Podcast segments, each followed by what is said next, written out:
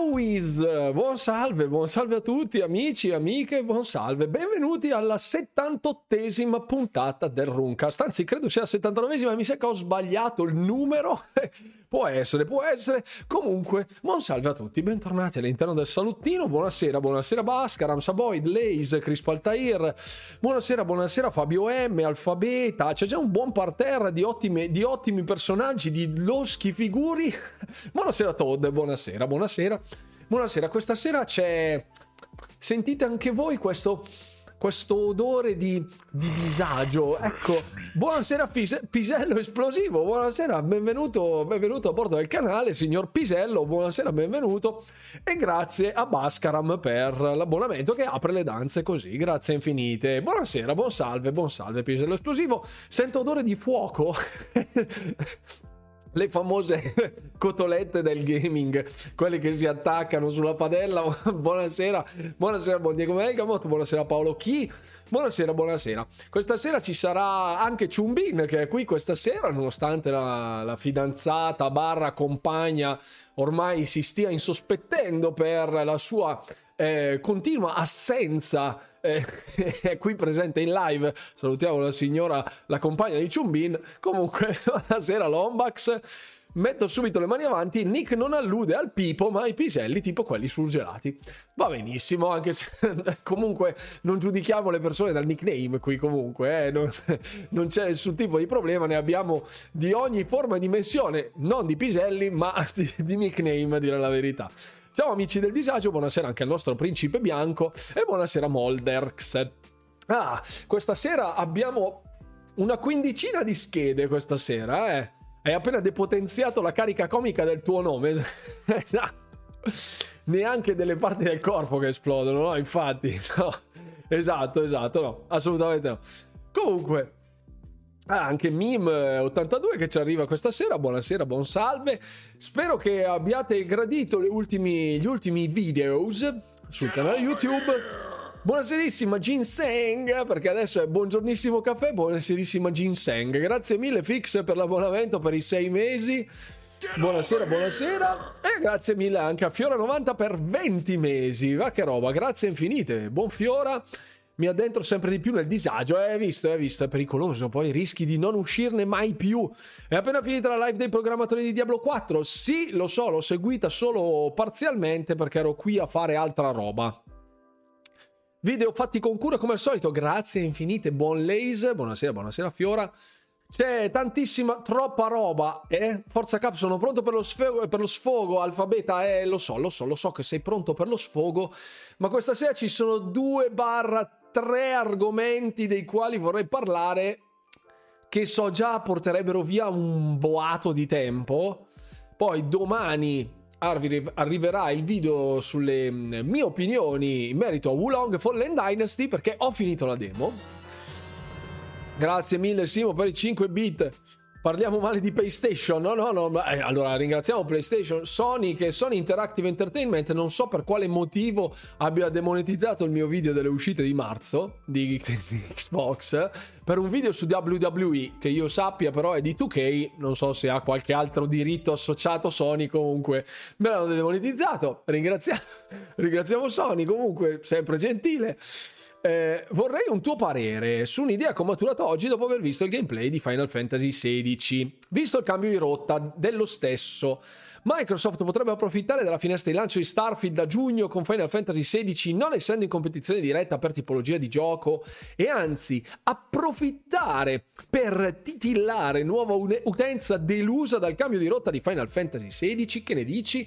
È, un, è un'ipotesi tutt'altro che, tutt'altro che remota a dire la verità. Il nuovo Final Fantasy XVI abbandona un po' alcuni canoni che hanno contraddistinto i Final Fantasy in ambito storico più che altro la loro eh, deriva turnistica ormai sembra essersi quasi completamente esaurita perché sono passati a un'avventura action di stampo proprio smaccatamente action in tempo reale, quindi in combat, real time combat.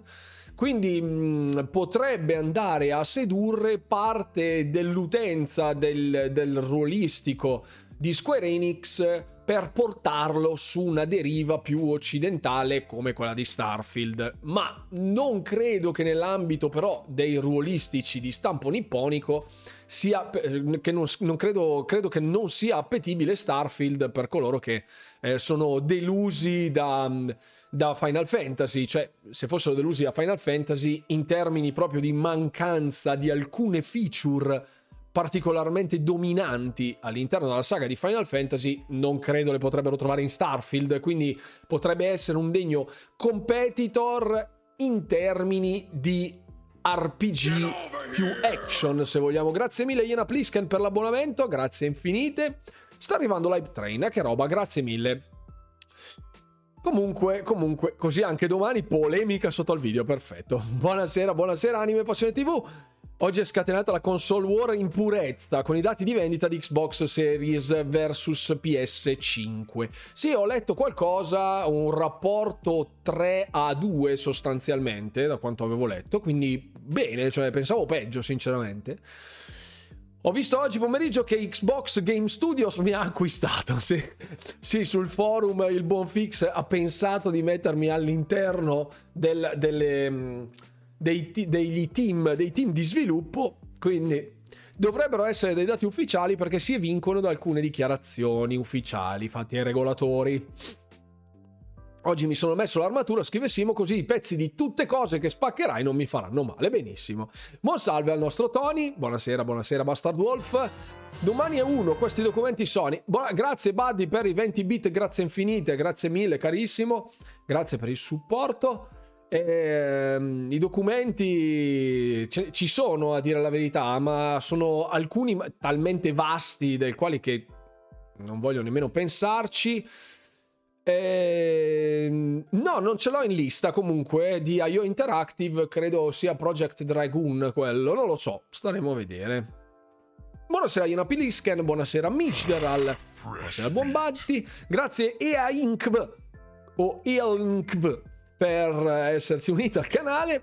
Credi che fra domani e giovedì diranno qualcosa per l'evento di Starfield? È una domanda che mi ponete in parecchi. Io credo, credo fermamente che giovedì possa essere il momento buono, visto che lo annunciarono, lo annunciarono, no, credo che lo annunciarono mercoledì il Developer Direct, se non ricordo male. Quello di... Mannaggia, non mi ricordo. Comunque, credo domani o dopodomani si possa sentire qualcosa in merito al eh, reveal di Starfield. In diversi hanno corroborato l'idea che ci fosse questo reveal nei prossimi due giorni, quindi secondo me c'è una buona possibilità. Non è detto che se non arriva in questa settimana allora, oh mio dio, Starfield uscirà nel 2000 mai. Ecco, il doppiaggio giapponese Starfield, se non sbaglio. Ecco il JRPG. Ah, ok, il doppiaggio in giapponese, allora può essere quello. Può essere. La grafica di Wulong non vi sembra scarsa, l'ho disinstallato subito anche per questo. Ma a dire la verità, eh, ci sono. Non credo che abbia non credo che ambisca a essere turbo mega giga, a dire la verità. L'ho trovata godibile tutto sommato, lungi dall'essere un titolo di fattura mm, sublime da un punto di vista estetico, il gameplay è solidissimo dal mio punto di vista e se lo dico io che sono non un grande amante barda intenditore di queste tipologie di, di videogioco, potete stare abbastanza sicuri che secondo me avrà le carte in regola per sfondare almeno da un punto di vista di gameplay anche Elden Ring non è che brilli proprio per performance.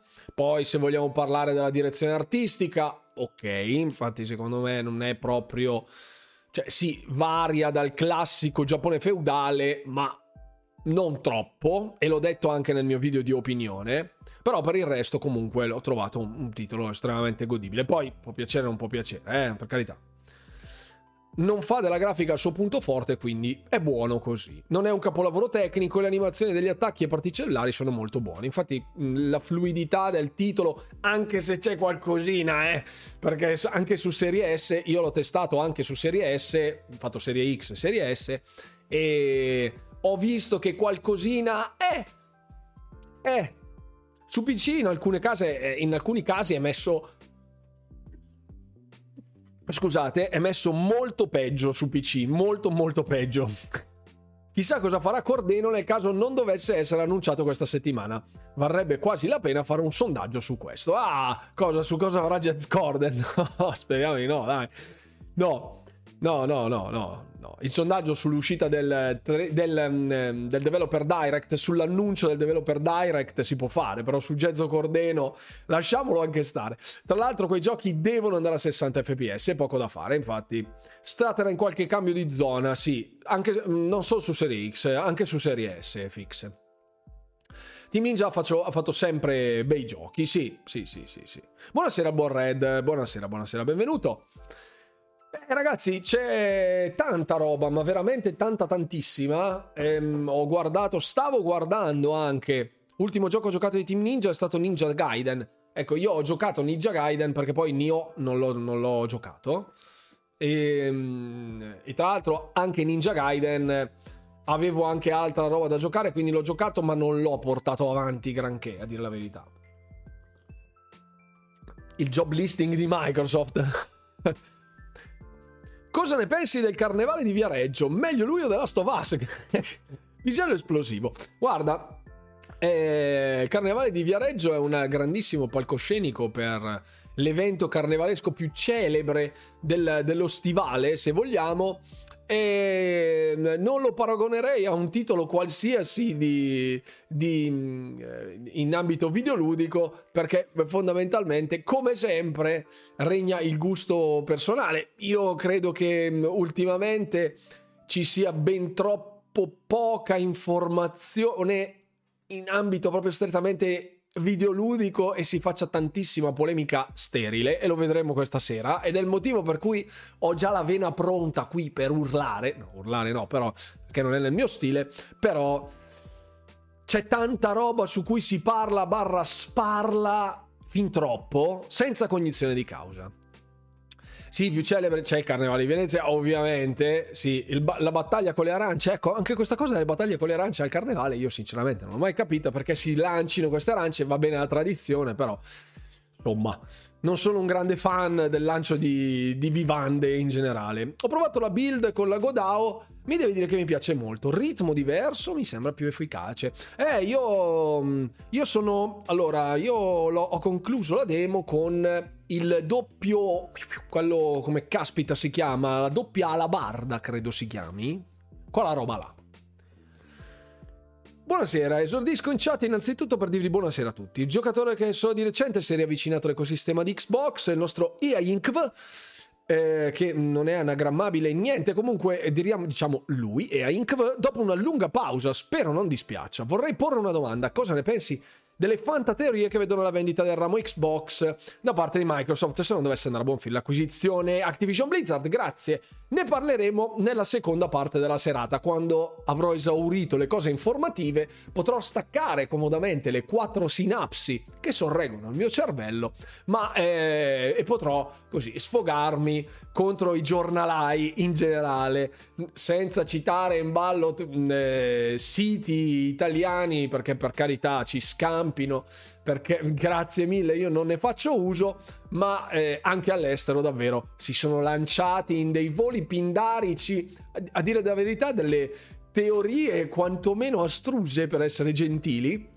Mentre in un ambito più colloquiale potrei dire una manica di vaccate. E infatti io oggi su Twitter ho postato una cosa e che è stato anche particolarmente apprezzato a dire la verità il mio tweet che adesso vi farò vedere ehm, ovvero ecco adesso ve lo faccio vedere direttamente in diretta chi, chi l'ha visto. Eh, ovviamente è uscita una mezza voce non è una mezza voce è ufficiale vedremo anche questa Vedremo anche qua. Il doppio fiu fiu, esatto. Se non vuoi l'arancia devi mettere un cappello rosso, così gli altri sanno che non vuoi partecipare. Ah, ecco, perfetto. Grazie mille, episodio esplosivo che ci sta delucidando in merito al carnevale di Ivrea. Grazie.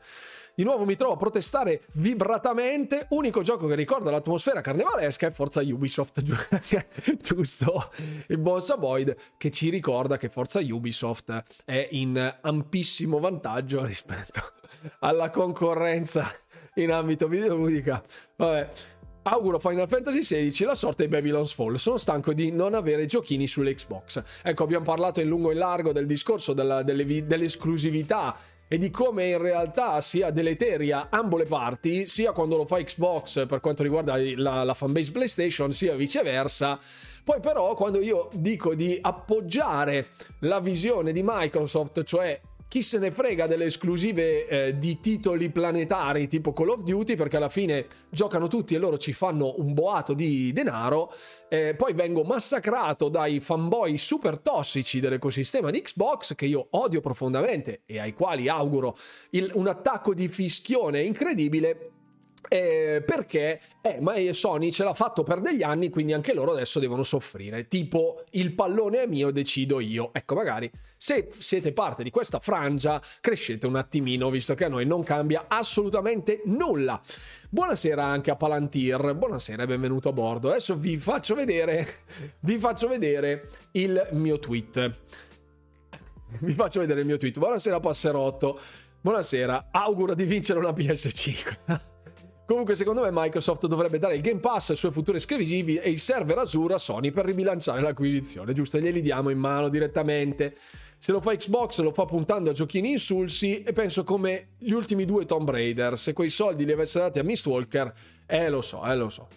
Ti ho linkato la notizia del job listing su Telegram, niente di che, ma vabbè, in pratica annunciano che Coalition sta lavorando a Gears.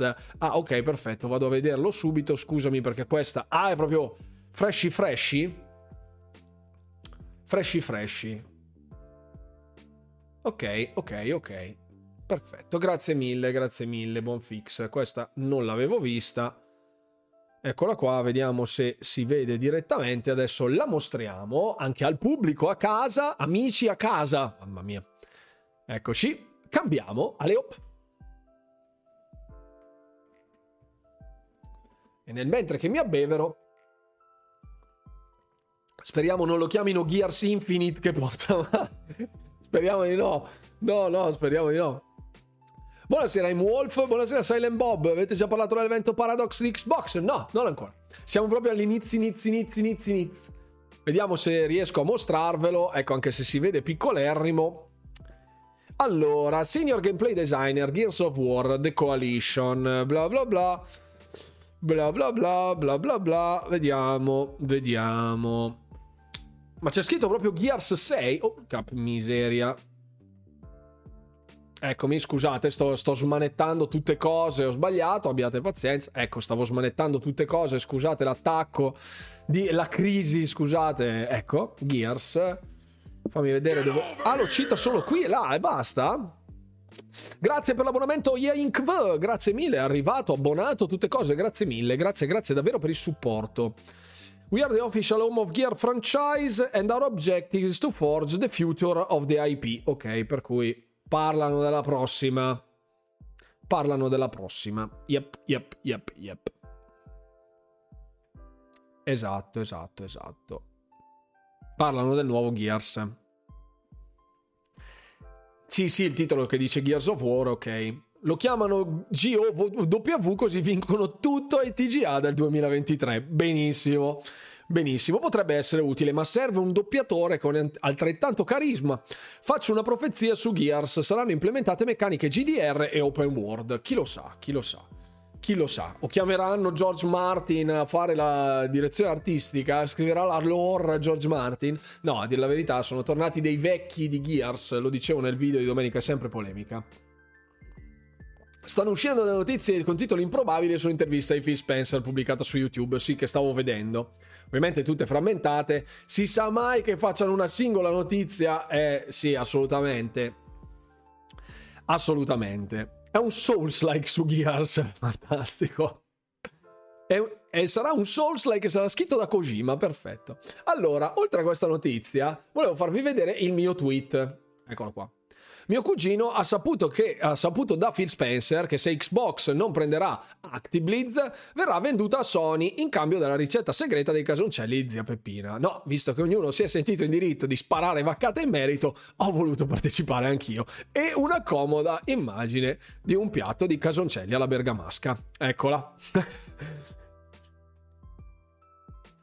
ecco, perfetto. Ok, che fatica che fa Microsoft a deporre sottoterra queste IP che non hanno più nulla da dire. Eh, Mirko P, io spero che sia la chiusura di un arco e che poi sfruttino il brand di Gears o per essere reinventato con un nuovo arco narrativo o davvero darsi a qualcos'altro. Eh, trovo estremamente tedioso che uno studio talentuoso come The Coalition debba produrre per forza solo una roba come Gears, così come trovavo estremamente noioso il fatto che Tango Gameworks fosse incaricata di sviluppare The Evil Within 3 e poi se ne sia uscita con Hi-Fi Rush, quindi bene. Buoni casoncelli, eh? Lo so, lo so. Comunque... Spero di no che si torni allo spara spara ignorante senza menate open world. No, ecco, spero che sia un'avventura. Se si vuole, se si vuole davvero realizzare un primo capitolo, cioè un ultimo capitolo in vena, in linea con i primi. Grazie Stedan per l'abbonamento, grazie mille. La ricetta della polenta taragna? No, la ricetta della polenta taragna sarà quando fallirà il deal di acquisizione di tutto il resto dell'industria videoludica. Quella sarà solo, solo per quello. Frankian il chierico che dice io spero in un Gear Tactics 2 potrebbe essere un interessante spin-off anche se non è andato proprio benissimissimo Gears Tactics e credo che due spin-off No, a parte che il nuovo, il nuovo titolo comunque qui parlava proprio di Gears of War, quindi non credo sia legato a Gear Tactics, altrimenti avrebbero chiesto, scusate, guardiamo... Uh, uh, vediamo... Mm-hmm. No, non dà delle feature specifiche in merito alle qualifiche necessarie per poter applicarsi, per poter fare richiesta di questo job listing. Per cui, beh, direi che tecnicamente potrebbe, ma qui c'è scritto Gears of War, quindi direi no, sarà solo Gears e basta, non credo. Non credo, non credo. Arrivo e si parla di cibo, ottimo, hai visto Arsenico? Con l'ultimo ci hanno provato senza riuscirci completamente, direi proprio di no, sì. Abbiamo gli ignolotti alplin, preferirei i casoncelli, eh lo so, i casoncelli sono molto più violenti. Open World GDR Souls-like con elementi roguelite, quindi proprio di tutto e di più, perfetto. Però si, si, deve piangere, ricordiamocelo. Si deve piangere, la storia deve essere mascula, ma comunque coi feels, per forza. Per forza. Tasso di completamento del gioco 0,00004%, assolutamente. Spero che Gear 6 chiuda tutto e che si prepari a fare titoli cinematografici che piacciono tanto ai ciofani. Perché no? Ci metterei anche del rhythm game, che non fa mai male. Ci sono i nuovi titoli dei Games with Gold che sono stati annunciati oggi e non ce ne sono due, ma ce ne sono tre.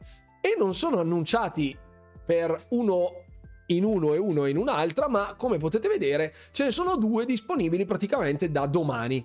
Uno è Tuberbrook e l'altro è Sudden Strike, la collection. Confla- co- conflict Collection, come cavolo si chiamava? Complete, complete. Complete. Ullala, ben tre. Hai visto? Qui, ecco, vediamo il trailerino in serenità con questa musica di un'inquietudine enorme. Hi Xbox fans, we're back to Hi. share the Games with Gold March lineup. Ecco. All three games are playable and acquirable on your vedere. Xbox One and Series X or S, and free to those with an active Xbox It's free Live to Gold those uh, Cornflakes Collection. subscription. From March 1st to March Dal primo 31 marzo, Truberbrook. 1960s German village of Truberbrook, where not all is as it seems. Open up your mind hmm. to strange possibilities in this single player sci fi mystery adventure game that's okay. inspired by Twin Peaks and The X Files. The world of the game was built using meticulously handmade miniature scenery. Ok, quindi questo è il primo, Truberbrook, un'avventura misteriosa, quindi probabilmente con degli elementi puzzle, ispirata a Twin Peaks e... Um, a che cos'è che citava Twin Peaks e... Twin Peaks e X-Files, Twin Peaks e X-Files, eh, quindi una, un'avventura ispirata con questo art design eh, ispirato alle miniature, ecco, fatto seguendo lo stile miniaturi, miniaturistico, miniaturico, miniaturistico, credo si dica. Ecco, ci sono delle, dei rift uh, virtuali, quindi anche qui sovrapposizione, multiverso. Ci sono anche dinosauri, benissimo. Poi Sudden Strike 4 la Complete Collection. Questo è uno strategico in tempo reale. Con tutti i DLC. American, German or Soviet forces in iconic conflicts, Ok. including the Road to Dunkirk, Strategico proprio in tempo reale, eh, tema seconda guerra mondiale con diverse fazioni.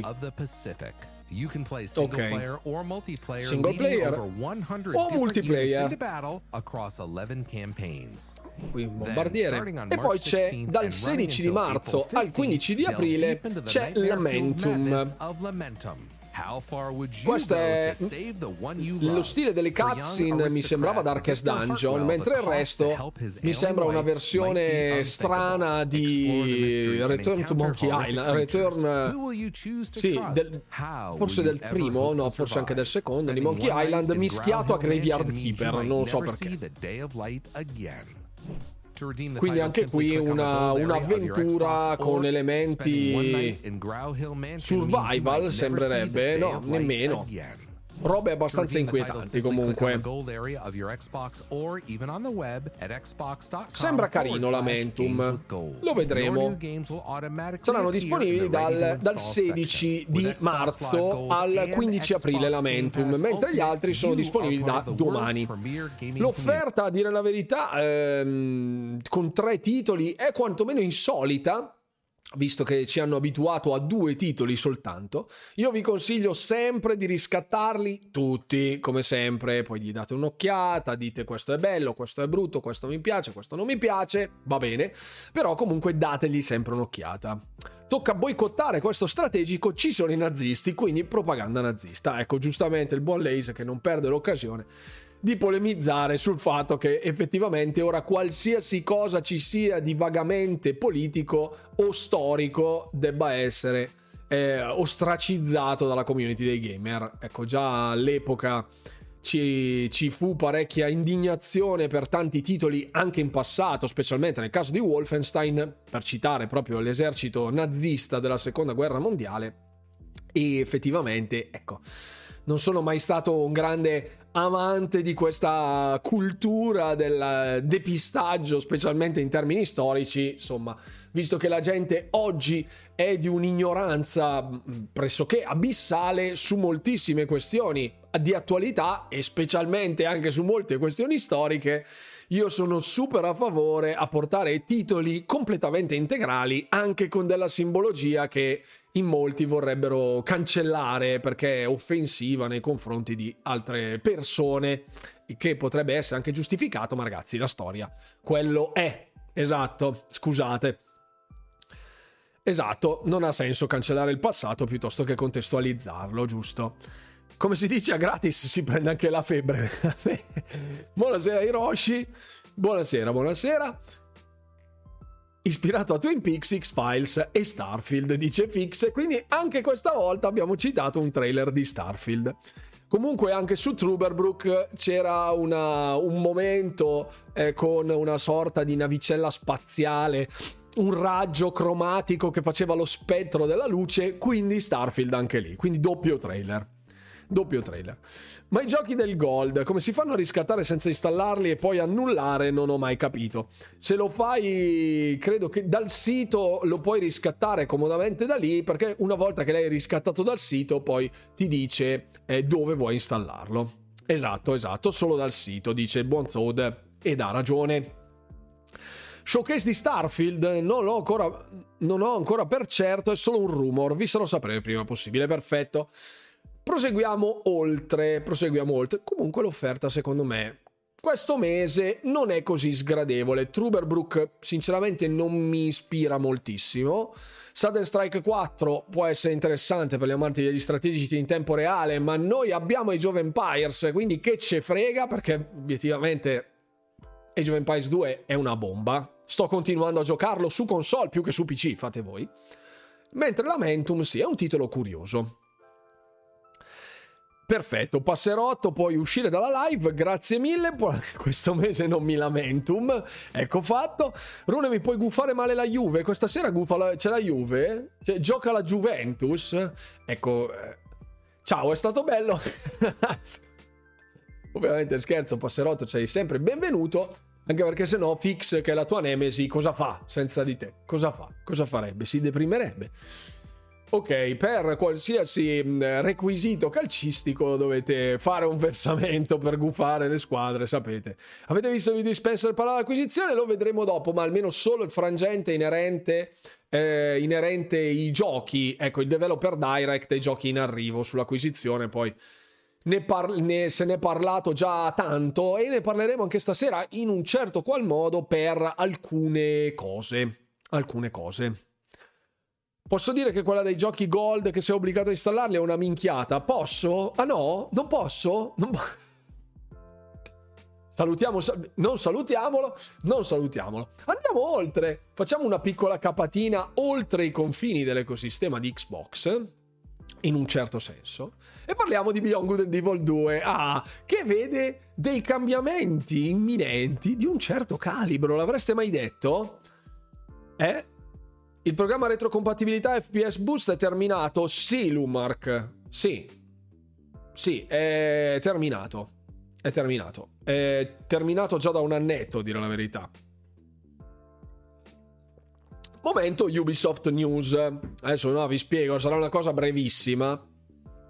Però per farvi capire che secondo me c'è, c'è qualquadra che seriamente non cosa a prescindere di Ubisoft in generale come realtà, come realtà lavorativa dell'industria, ma soprattutto per quanto concerne Good and Evil 2. Grazie Tony per i sei mesi, grazie mille. Eh, lo so, lo so, lo so.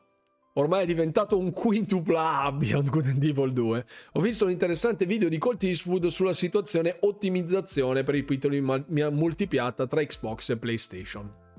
Ecco, Colt Eastwood in generale fa dei contenuti un po' borderline, borderline scusate, non borderlands, ma eh, ci darò un'occhiata. Ottimizzazione tit- per i titoli multipiattaforma? Bah, no, ci guarderò, ci guarderò, ci guarderò. Fa anche delle cose carine, eh, Colt Eastwood ogni tanto, però certe volte spara dei video che proprio una news 18 minuti di video senza dire niente, incitando ovviamente al fanboismo più becero, perché Colt Eastwood non è proprio... è, è, un, è un, po', un po' personaggio, dai.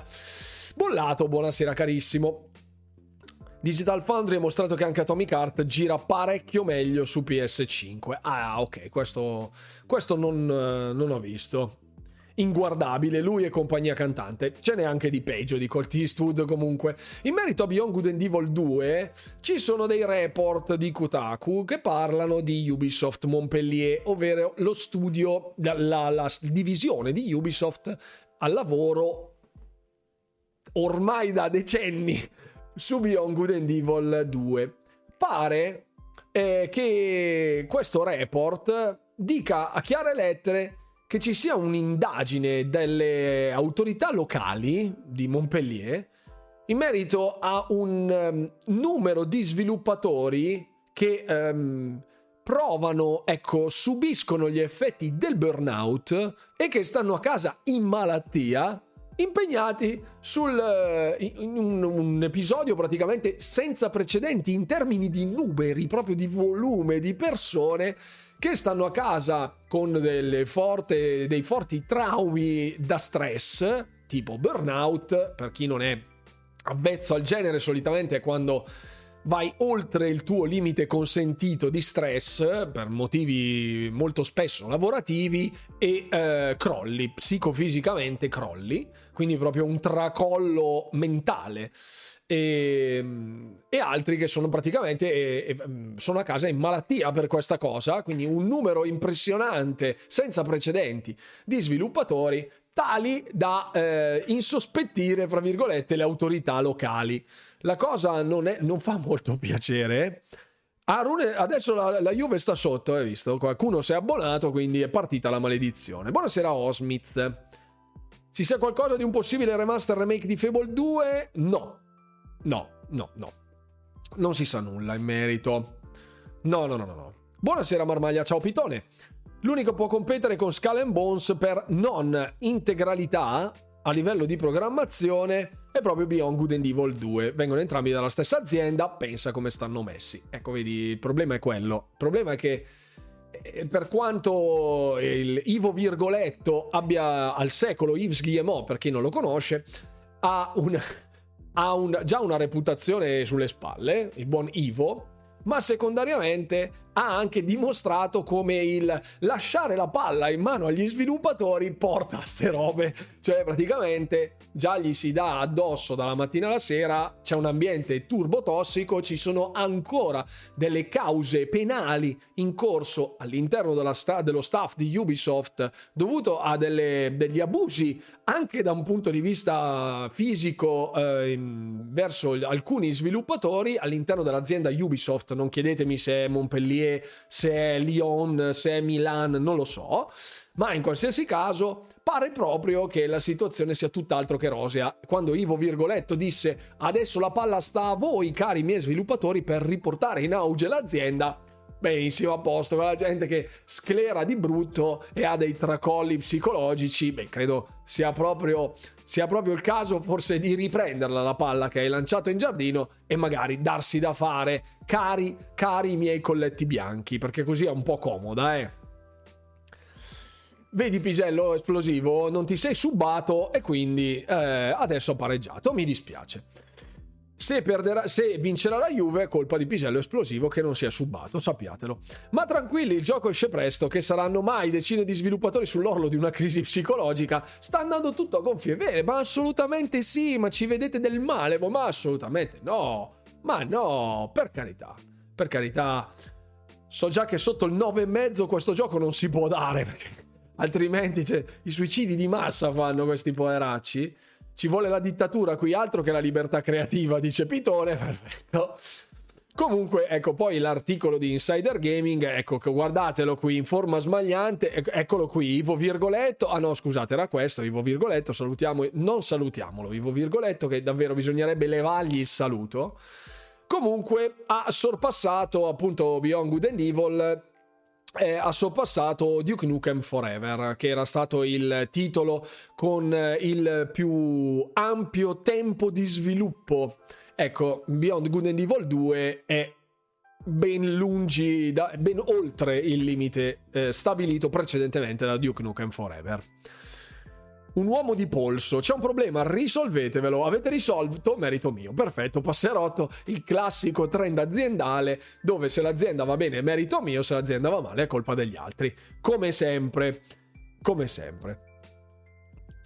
Buonasera, oh buonasera, è arrivato un Nigan, il 9,5 è il minimo sindacale, eh? perfetto, quindi la scala è dal 9,5 al 10, quindi 9,5 non è proprio sto granché, insomma, eh. Non lo so, dal 9.4 in giù è mediocre, scusate, siamo nel 2055 ora, le cose sono peggiorate dal 2023 quando 7.5 era mediocre, perfetto, mi sono perso qualcosa, sarà stato il raggio fotonico che ci ha portato nell'ennesimo trailer di Starfield, visto che anche Beyond Good and Evil, parlando di spazio in generale, siamo ancora su Starfield, quindi trailer di Starfield con Hidden Shadow Drop Beyond Good and Evil 2, così. Shadow droppano Beyond Good Evil 2 allo showcase di Xbox. Così basta rumor, basta voci. Fine. A Starfield non è ancora uscito nel 2055, perfetto, grazie per avermelo detto. Comunque, andiamo verso le altre informazioni, visto che siamo già a una quarantina di minuti all'interno della live e qui siamo ancora lontani dalla polemica, eh? mancano ancora 4-5 schede prima della polemica. Intanto mi abbevero uscirà insieme a Star Citizen e Everwild. Ah, un'informazione, ma come si fa a aumentare il campo visivo in Atomic Heart? Non si può. Non si può, per il momento lo slider del field of view non c'è. Comunque, parliamo di Paradox. Parliamo di Paradox. Cosa succede in quel di Paradox Interactive? Tramite un comunicato ehm, ufficiale, completo di video tra l'altro, hanno confermato quelli di Paradox di avere intenzioni eh, bellicose supportati da Xbox con uno showcase che si terrà il giorno 6 marzo, che nella fattispecie è lunedì, che essendo alle 5 del pomeriggio, alle 6 del pomeriggio, ora italiana, non credo riusciremo a vedere nello specifico, ma magari mi troverete in live lunedì sera così con un attacco a sorpresa nel caso in cui sia particolarmente interessante, dove hanno deciso di annunciare ehm, nuovi contenuti lo showcase sarà supportato, presentato da Xbox. Ecco, questo è il, eh, il, trailer che dura 19 secondi. Proprio ve lo faccio vedere perché dura proprio pochissimo. Tre nuovi giochi, new expansions. Questo è City Skyline, ok. Questo è Crusader Kings. Ecco. Qui fa vedere tutte cose, ok. Allora, aspetta un attimo che vediamo se riusciamo a ingrandire i dev presenti, scusate. Eh. Perché c'erano gli studi, eh. C'erano gli studi. Oz! Vediamo. Iceflake Studios, Paradox Arc, Paradox Development Studio, Colossal Order, Hailbrained Schemes, Paradox Tectonic e Triumph Studios. Qui urge una super ricerca qui. Io a dire la verità, oh grazie Nigan per l'abbonamento per i sette mesi, grazie infinite. Intanto riprendo la chat, eh. Brava Paradox, bella notizia? Assolutamente sì. Sì, sì, sì, sì. Absolutely. Arriverà con una patch. Prova con alcune droghe specifiche, chiedono. Ah, per il field of view. Ok. Ok, ok se lo mettono su Xbox rischi che modificando il, fu- il, field of view il gioco diventa un simulatore di fattoria, visto che quanto è buggato. Sì, in effetti ci sono parecchi bug, a dire la verità. Se la polemica è su quello che penso, ti voglio animalesco, Cap, senza pietà, senza perdono. Non preoccuparti, Tony, ci, ci stiamo, ci sto lavorando, sto, sto caricandomi, sto caricandomi. Competitor di The Sims 4 sarei curioso di provarlo.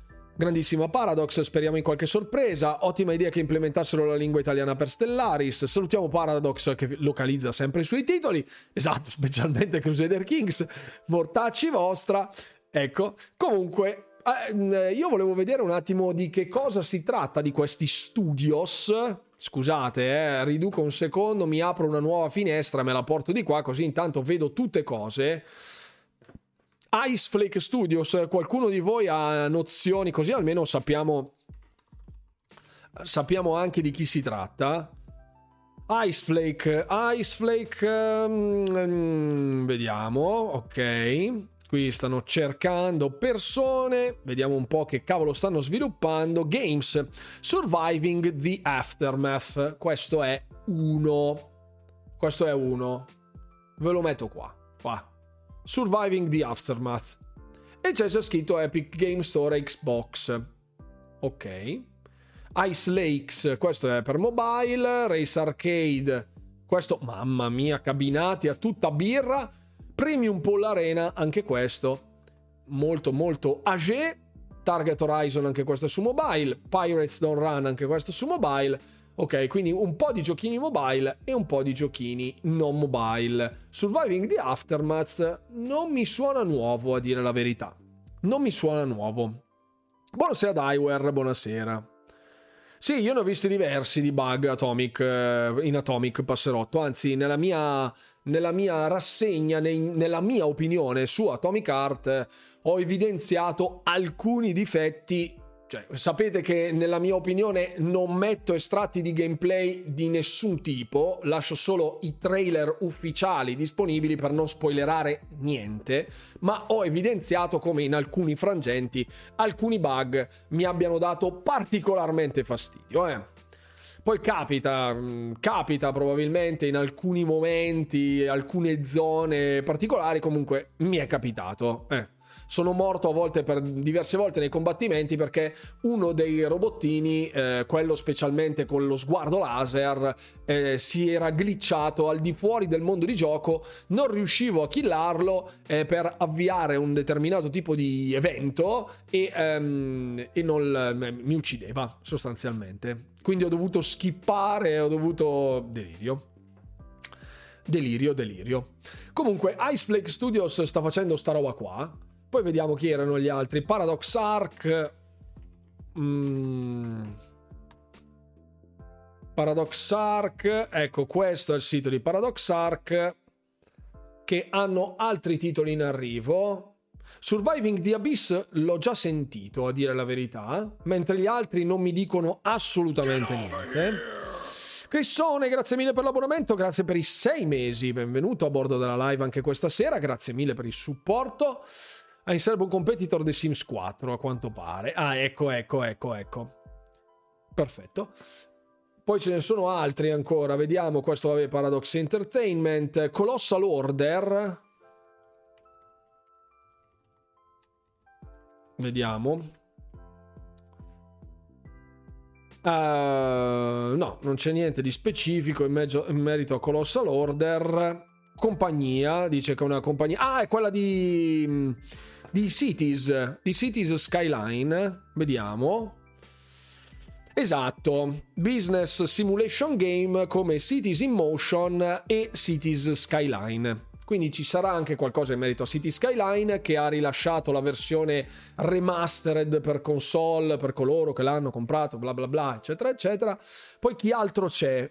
Hairbrained Schemes e Triumph Studios.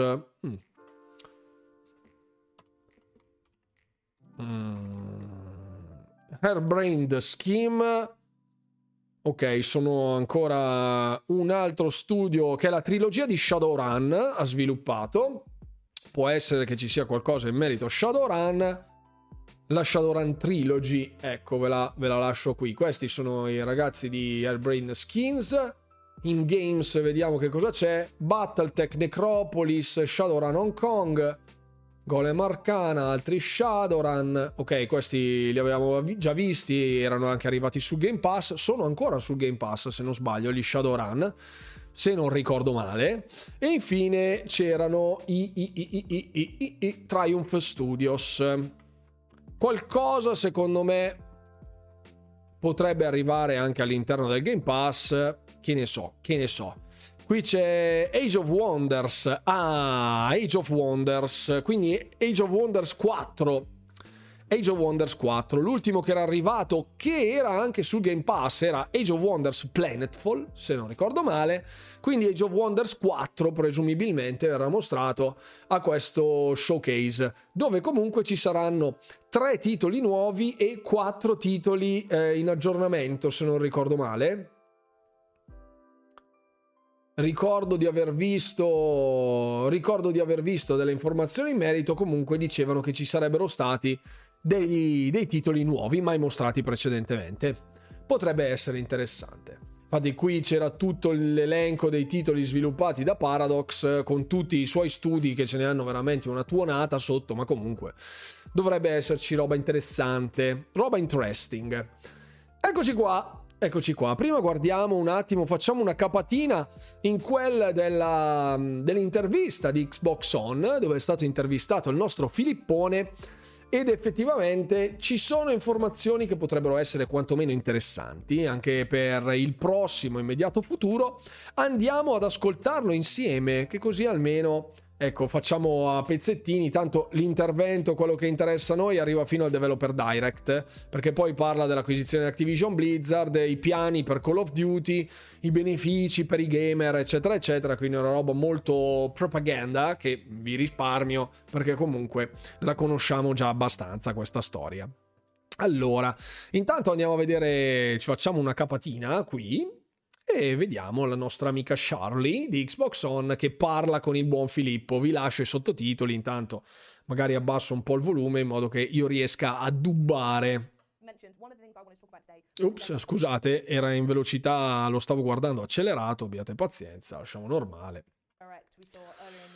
Ok, um, si parla del Developer Direct. Eh, sì.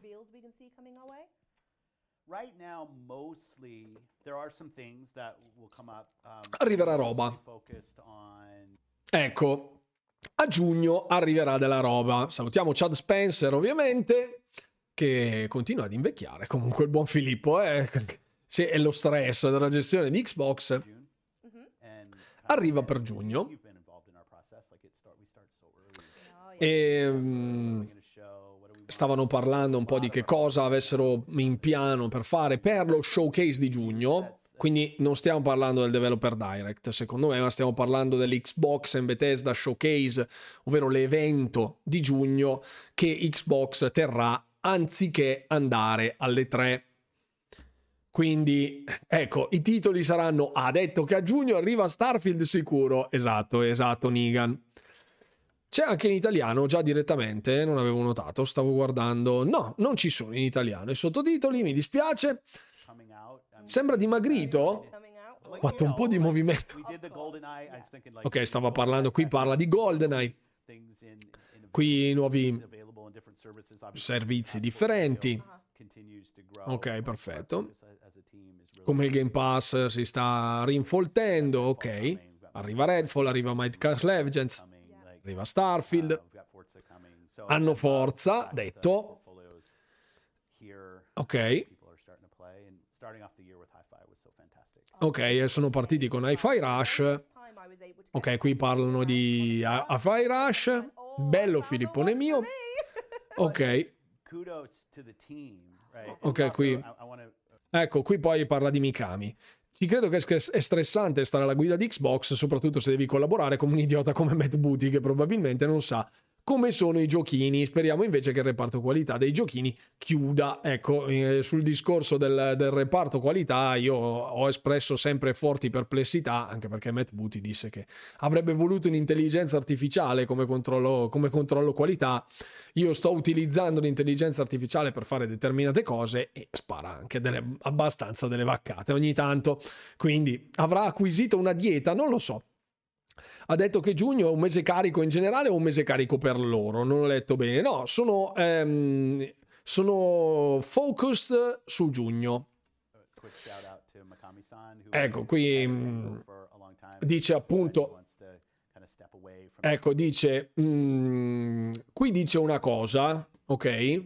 Che mm, può essere interpretata in diversi modi, ovvero che mm, Mikami abbia voluto fare un passo indietro, quindi prendere le distanze, kind of step away, una sorta di allontanamento da quella leadership dello studio, dalla leadership di quello studio, ok? Non c'è scritto effettivamente che sia, sia andato in pensione, il fatto che non l'abbia detto lascia un po' presagire anche altre retroscene, ma queste possono essere delle speculazioni questo è quello che ha detto Phil Spencer in merito a Mikami. Ok, qui dice, appunto, parlavano del Giappone, come aumentare il loro appeal in Giappone, eccetera. Sì, sì, sì, ne avevamo già parlato, Passerotto, l'avevo fatto anche nel, nel mio video in merito a Mikami, che non guidava più niente sostanzialmente. And, okay. And do really well. Like people phenomenally just, well. Yeah, and the nice. same with as GoldenEye as well. Yeah, what a week that yeah. was for everyone. Okay. Right? Yeah, it's just. Uh, and it's been this steady flow and then age and like you know just boom boom and it's going to continue. Anche qui dice evidenzia come anche altri titoli stiano portando avanti il Game Pass. Arriva Major League Baseball, il DLC di Forza Horizon. Attenzione. Parlano di Ninja Theory, parlano di Rare, parlano delle grigliate. no?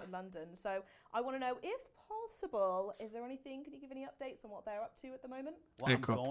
Se se possibile, potremmo avere degli aggiornamenti in merito, se possibile, se non le dà fastidio, signor Spensieri, e dice che domani, cioè oggi, eh, no, scusate, domani nel senso domani, presumibilmente, eh, andrà a Ninja Theory, quindi nel Regno Unito. Licenziata. Voglio proprio vedere quanto è coerente la notizia. Starfield non è mai stato promesso per PlayStation, Xbox non toglie giochi ai rivali, esatto, con ciò che ha detto in realtà, ma sicuramente, ma sicuramente. Diventa presidente di Xbox Japan, Mikami? Non lo so. Non lo so. Comunque andrà a Ninja Theory. Ok. Andrà a vedere sta, come sta andando il Blade 2. Qui parlano del, ba- del pub. Uh, Sotto I. Ecco, smettiamola di prendere in giro Rare perché fa le grigliate perché presso Ninja Theory si imbriacano. Perché, so- perché sotto lo studio di Ninja Theory a quanto pare esiste un pub dove fanno tutte cose. Quindi magari se dessero meno una ciucciata alla spina della birra e, e si sbattessero un pelo di più a spingere fuori sto Hellblade 2 magari. Grazie, eh.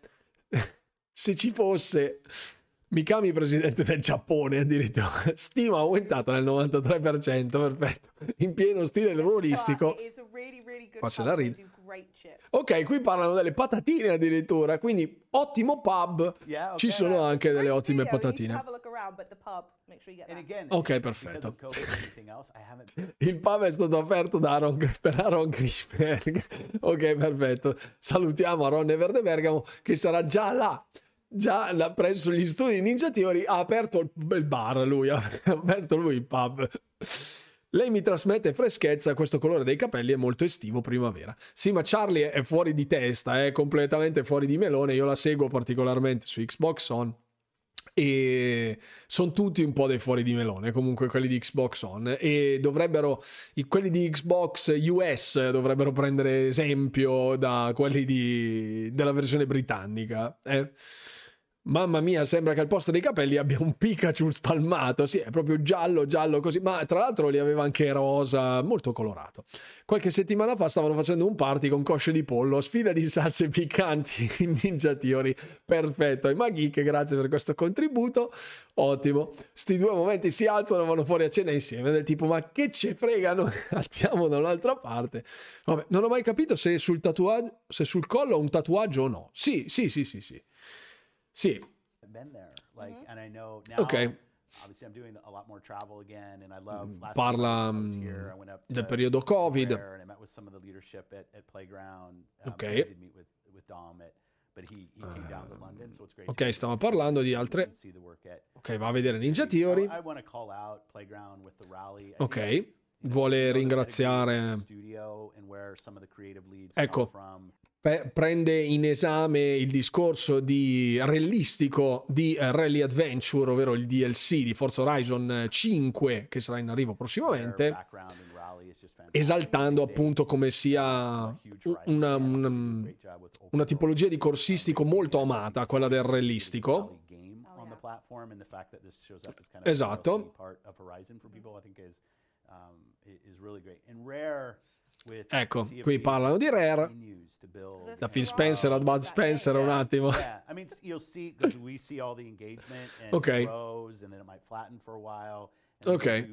Else. They Qui parlano di Sea of Thieves, di quanto continuano a, evolvere il discorso in tutte le feature. Tra l'altro dovrebbe essere anche prossimamente il quinto anniversario. Esatto. Mhm. There. Eccola là, perfetto. Quest'altra frase ovviamente verrà tramutata in una notizia del tipo Wow, Everwild sta per arrivare perché è in sviluppo, quindi ah, ecco perfetto. Io ovviamente inserirò qualche bits ehm, da qualche parte all'interno dei miei video citando gli argomenti dei quali avrà trattato in questa intervista, magari con un video dedicato su alcuni dei punti salienti proprio per fare chiarezza perché so già che questa cosa verrà trasformata in pattume ovviamente quindi cercherò di fare punto della situazione. Però siamo ancora lontanissimi lontanissimi secondo me da Everwild. Shadow Drop Mm, da soldoni a schiaffoni hai visto? buonasera. Ah ciao Alfredo ciao. Qui parla appunto di Everwild. Di kind of- Luis O'Connor ok a lot of, of good work in the studios here. If you Okay. historically about the role of studios in England and the role Parla degli studi in- inglesi, in ok. Scotland as well. When you, you think about games that have come from there, and it's it's just great to be here and get out with the teams and see what Okay. they're doing. qui Fable's coming from the playground team. Yep. Ecco, Hellblade 2 as Fable. from the Ninja team. So Hellblade those- there's 2. still to come from them as well. deve ancora Yeah, arrivare tanta roba Fable, funny enough, really. I think it's Eh, qui momento a Marcord dove parla. Del suo primo gioco Peter fatto con, lavorato con to do, a um, Cisua come sempre. uh. Um,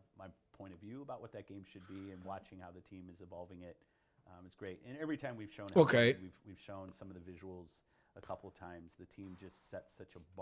Ok, qui parla dell'impatto do. artistico e del lavoro di motion capture. Ecco, ribadiscono il discorso del pub.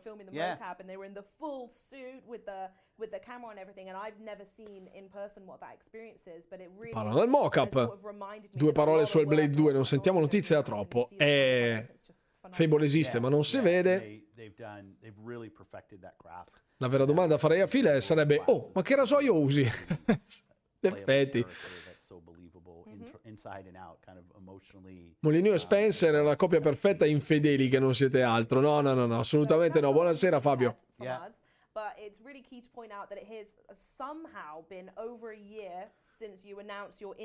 E qui parla dell'acquisizione di Activision Blizzard. I like how you King. say it was my interest. Well, I'm like I sure just you one day, one decided. day, one Ecco, qui, qui ironizza su come ehm, Charlie abbia detto, eh, la ragazza abbia detto proprio a Phil Spencer della sua intenzione di acquisire Activision Blizzard. E Phil dice, eh sì, come se io avessi deciso, eh, c'ho un po' di, c'ho delle monetine in tasca, quindi anche questa cosa è abbondantemente sdoganata anche nella cultura statunitense dei due spicci, cioè sono andati con due spicci a comprarsi Activision Blizzard per 70 miliardi. Comunque, ecco qui poi c'è una disamina in merito ad Acti- ad Activision Blizzard, ma ne parleremo dopo. Comunque, no, State of Decay non è stato citato, Pitone. Absolutely, absolutely, absolutely. Non è stato toccato. Non è stato toccato. Comunque, andiamo avanti perché c'è roba di cui parlare, eh, c'è altra roba di cui dibattere. Questo era un piccolo, piccolissimo estratto per quello che ha detto in merito specifico ai titoli. Quindi questo è quello che avrete anche all'interno delle, delle notizie, eccetera, eccetera. Sappiate che tutto ciò che verrà costruito su questa intervista dovete prenderne il proverbiale, la proverbiale metà della metà della metà. Quindi un ottavo del contenuto che troverete spalmato su qualche testata sarà sette ottavi puro trash e un ottavo probabilmente la frase quella piccola in fondo solitamente che non legge nessuno sarà la news mi immagino la paghetta che dà ai figli Phil. Così si prendono una 40-90 sì. 70 miliardi due spicci poi avrei bisogno di un prestito. Ma guarda anche con uno spiccio io starei tranquillo anche. Guarda assolutamente. Andiamo oltre però. Parliamo di Bethesda Nordic. Lo so ragazzi, non volevo trattarla io questa notizia, però visto che me l'avete scritto in diversi, volevo fare un attimo il punto della situazione. Alcuni hanno preso questo tweet di Bethesda Nordic eh, come un um, indizio per l'eventuale developer direct barra drop di Starfield, perché appunto Bethesda Nordic ha citato Xbox eh, Sweden, se non ricordo male, Sverige, ok, perfetto, quindi lo- la Svezia. E una chiede all'altra: Ehi, sei in hype per il nostro appuntamento il 21 aprile? Ehm, abbiamo promesso che sarà una cosa interessante, no? Bella da vedere. E nessuno ha fatto, cioè, ovviamente tutti hanno detto: Ok, arriva Starfield in questo momento. Invece, eh, successivamente, Bethesda Nordic ribadisce con un eh, siamo felici di annunciare di essere parte di- del galà di L insieme a Xbox Sverige questa, questo- questa primavera. Quindi sarà un evento basato sulla moda sostanzialmente che non c'entrerà assolutamente una mazza con Starfield e immagino che la cosa sia già stata così così ehm, utilizzata come meme eccetera eccetera ecco anche qua sotto qui ci sono un sacco di memini. Ok it's fashion. Ok ok solo fashion. Perfetto. Qua di Elder Scrolls 6 fashion. Ok continuano. Ehm, ecco, dicevano, io avevo pensato all'Xbox Game Camp in Svezia, che è un evento che fanno proprio in terra svedese per sviluppatori, sviluppatori in erba, eccetera, eccetera, ma non è relativo neanche a quello. Quindi questo nada, assolutamente. 21 aprile ci sarà questo evento con il patrocinio di Xbox e Bethesda, ma non ha nulla a che vedere con il mondo dei videogiochi. Non so che ci facciano lì se non ha nulla a che vedere con il mondo dei videogiochi. Comunque, 21 aprile, oltre a essere il compleanno di Lays, niente di rilevante. Occhio che ogni tanto saltano fuori le risposte con le tipe nude. Ah, ok. Ho detto fashion, esatto, è scritto a caratteri cubitali tipo.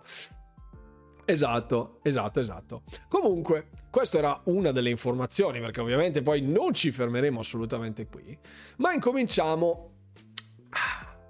Aspetta un attimo che mi devo sgranchire la schiena perché altrimenti con ste robe... Ok, partiamo da qui. Partiamo. Allora, anzi, partiamo da qui. Eccolo. Voi conoscete chi è questo figuro? Chi bazzica su Twitter sa più o meno di chi si tratti. È il signor Andy Playtonic, che non è altro che un, um, uno sviluppatore, fra virgolette, uno scrittore.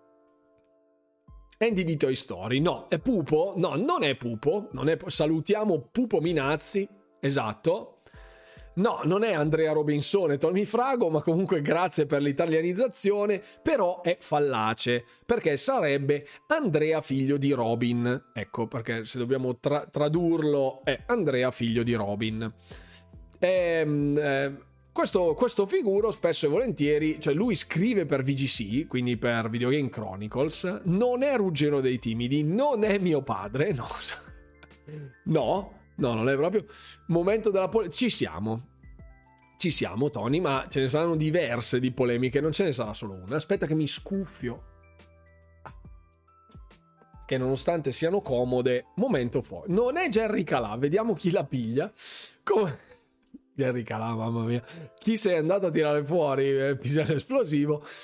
Allora, questo figuro è un editor, è un editor e um, uno dei capoccia di VGC non è il sindaco di Ponte di Legno e non è il sindaco di... non è il figlio di Umberto Smaila, pensa un po'.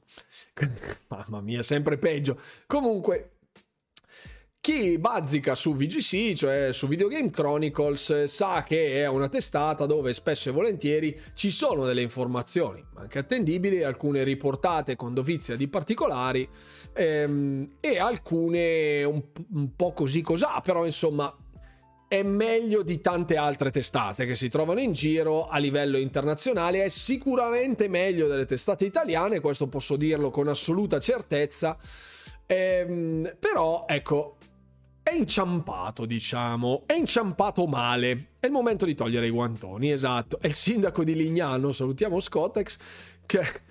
Buonasera Luca Greggio, ciao, benvenuto a bordo. Il buon Andy Robinson eh, ha, reso protetti i suoi tweet. Perché?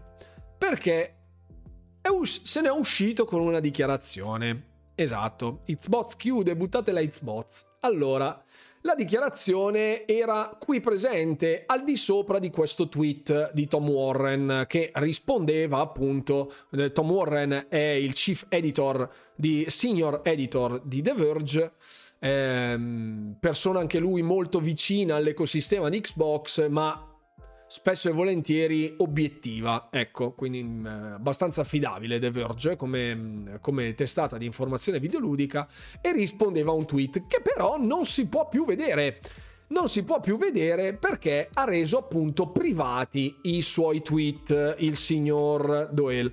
Andy Robinson, Andrea figlio di Robin. Perché ha reso privati i suoi tweet? Perché gli si è riversata contro una shitstorm, il proverbiale oceano di M, eh, veramente uno tsunami di sterco si è rovesciato sopra questa persona. Cosa ha detto di tanto allucinante tale da dover chiudere, fra virgolette, riservare i suoi tweet alle persone che lui decide di rendere mm, così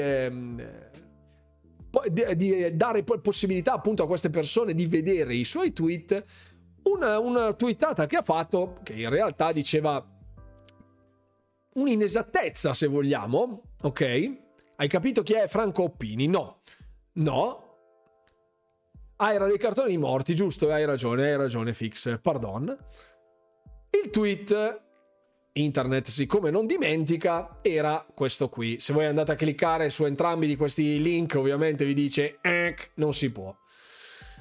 Sostanzialmente dice il titolo era l'articolo originale dal quale è partito tutto era questo qui, un articolo del Times, eh, quindi siamo nel Regno Unito, dove in un'intervista a Phil Spencer, l'articolo è molto lungo, mh, mm, parla di diverse cose, parla dei deals di Xbox, la competitività, perché non ci lasciano competere, eccetera, eccetera. Ci sono anche alcuni estratti interessanti, se vogliamo. E, ehm, mh, l'ultima, l'ultima frase, fra virgolette, di interesse è proprio l'ultima frase. È stata presa quella roba lì, ok? Del tipo Cosa succederà se il deal non verrà approvato? chiede l'intervistatore del Times, che in questo caso non ricordo chi sia, scusate, vado a rileggere, Jamie Nimmo, Jamie Nimmo, ecco, intervista appunto Phil Spencer e gli chiede cosa succederà se il deal non passerà, se non verrà approvato. E eh, Phil Spencer risponde in maniera anche abbastanza filosofica, se vogliamo, cioè cerca in un certo qual modo di sdrammatizzare, se vogliamo, di dare peso assolutamente all'acquisizione di Activision Blizzard perché è la più grande affrontata dall'industria videoludica in generale, nonché la più grande per Xbox che ha superato di 50 miliardi il deal di LinkedIn quindi un passo sicuramente enorme per l'industria videoludica e per Microsoft, ma appunto dice che sì, è un'importante acquisizione per noi, ma eh, non è un fulcro, diciamo, sul lungo termine, non è una sorta di perno hm? a lungo termine ovvero Xbox continuerà a esistere anche se il deal non andrà avanti. Ecco, lo dice in una maniera, se vogliamo, filosofica, del tipo sì, ci interessa, sì, è qualcosa sulla quale vogliamo investire anche tanto, tanto da sborsare 70 miliardi di dollari, cifra assolutamente gigantesca, proprio gargantuesca direi, ma nel caso in cui non dovesse andare bene non ci fermeremo comunque. Ecco, questo vuole essere il suo messaggio. Importante, ma non di vitale importanza, non di vita o di morte, ok? Ovviamente questo articolo poi è stato ripreso anche da VGC nei, fa- nei, panni ovviamente di Andy Robinson, cioè sempre lui, Andrea, figlio di Robin, che dice eh, Xbox continuerà a esistere anche se l'Activision Blizzard, se il deal di Activision Blizzard verrà bloccato. E, citando appunto la parte dell'intervista. Del, del, tipo non sarà una sorta di perno eh, nel lungo periodo, non sarà una cosa relativa al lungo periodo. Ecco, non è una cosa sul quale verterà il futuro di Xbox, diciamolo così. Però ecco, eh, all'interno del suo articolo lui fa tutta questa sua dinamica, riprende parti dell'estratto, ci mette anche del suo, fra virgolette, con una nota anche talvolta polemica che strizza l'occhio un po', sapete un po' come l'editoria, no? In generale, quindi non essendo pure Xbox o siti strategicamente che a copertura totale di un determinato ecosistema cercano di dare un po' colpo al cerchio, un colpo alla botte per attirare più utenza possibile. Non dico che facciano del clickbait perché non siamo ai livelli del nostro stivale, ma comunque lascia intendere che ci, sia anche, ci siano anche degli aspetti un po' non trattati così con ampio livello di dettaglio all'interno dell'intervista per poi abbandonarsi a questo commento. Ovvero, sempre in merito a questo suo articolo, ecco, mm, bravissimo, esatto, proprio quello che stavo cercando di dire. Buonasera Marco Twitch. Ecco chi si è tagliato i capelli. Flegias dei Necrodet, esatto, perfetto. Ehm, dice all'interno del suo tweet nonostante, cioè, mm, nonostante Spencer, Phil Spencer abbia detto quelle robe là, cioè che non sarà eh, la fine di Xbox se, se andrà male il, il, deal, cioè non sarà la fine del mondo per Xbox se, fine, se il deal non andrà a buon fine, dice conosco un bel po' di esperti dell'industria, quindi questa cosa è hashtag mio cugino, ok? Ed è l'esatto motivo per il quale io ho fatto questo tweet. Scusate, voglio portarlo avanti perché mi ha fatto riderissimo quando ho pensato ai casoncelli di zia Peppina. Scusate, sono un pirla, rido da solo nelle mie battute, sappiatelo. Dice appunto che conosce degli esperti di settore che pensano che Xbox ehm, sia che Microsoft abbia il, la concreta possibilità di vendere Xbox nel caso in cui il deal fallisca. La frase, tradotta proprio in maniera barbina, ok? Significa non l'ha detto nessuno, però siccome a me stanno sui maroni, dico questa roba. Perché dice regardless of Spencer Words, cioè apre con un lui ha detto così, mastica, chi se ne frega, noi diciamo tutt'altro. Chi lo dice? amici degli amici, gente che io conosco. Ecco, la gente che io conosco, come al solito, non vale, non vale una mazza, ok? Ha citato, ha citato la dichiarazione in modo creativo. No, non ha citato la dichiarazione in modo creativo, ha fatto un po' quel cavolo che voleva lui. Ovviamente con la fattualità zero, proprio un soldo bucato vale questa cosa, nulla, perfetto.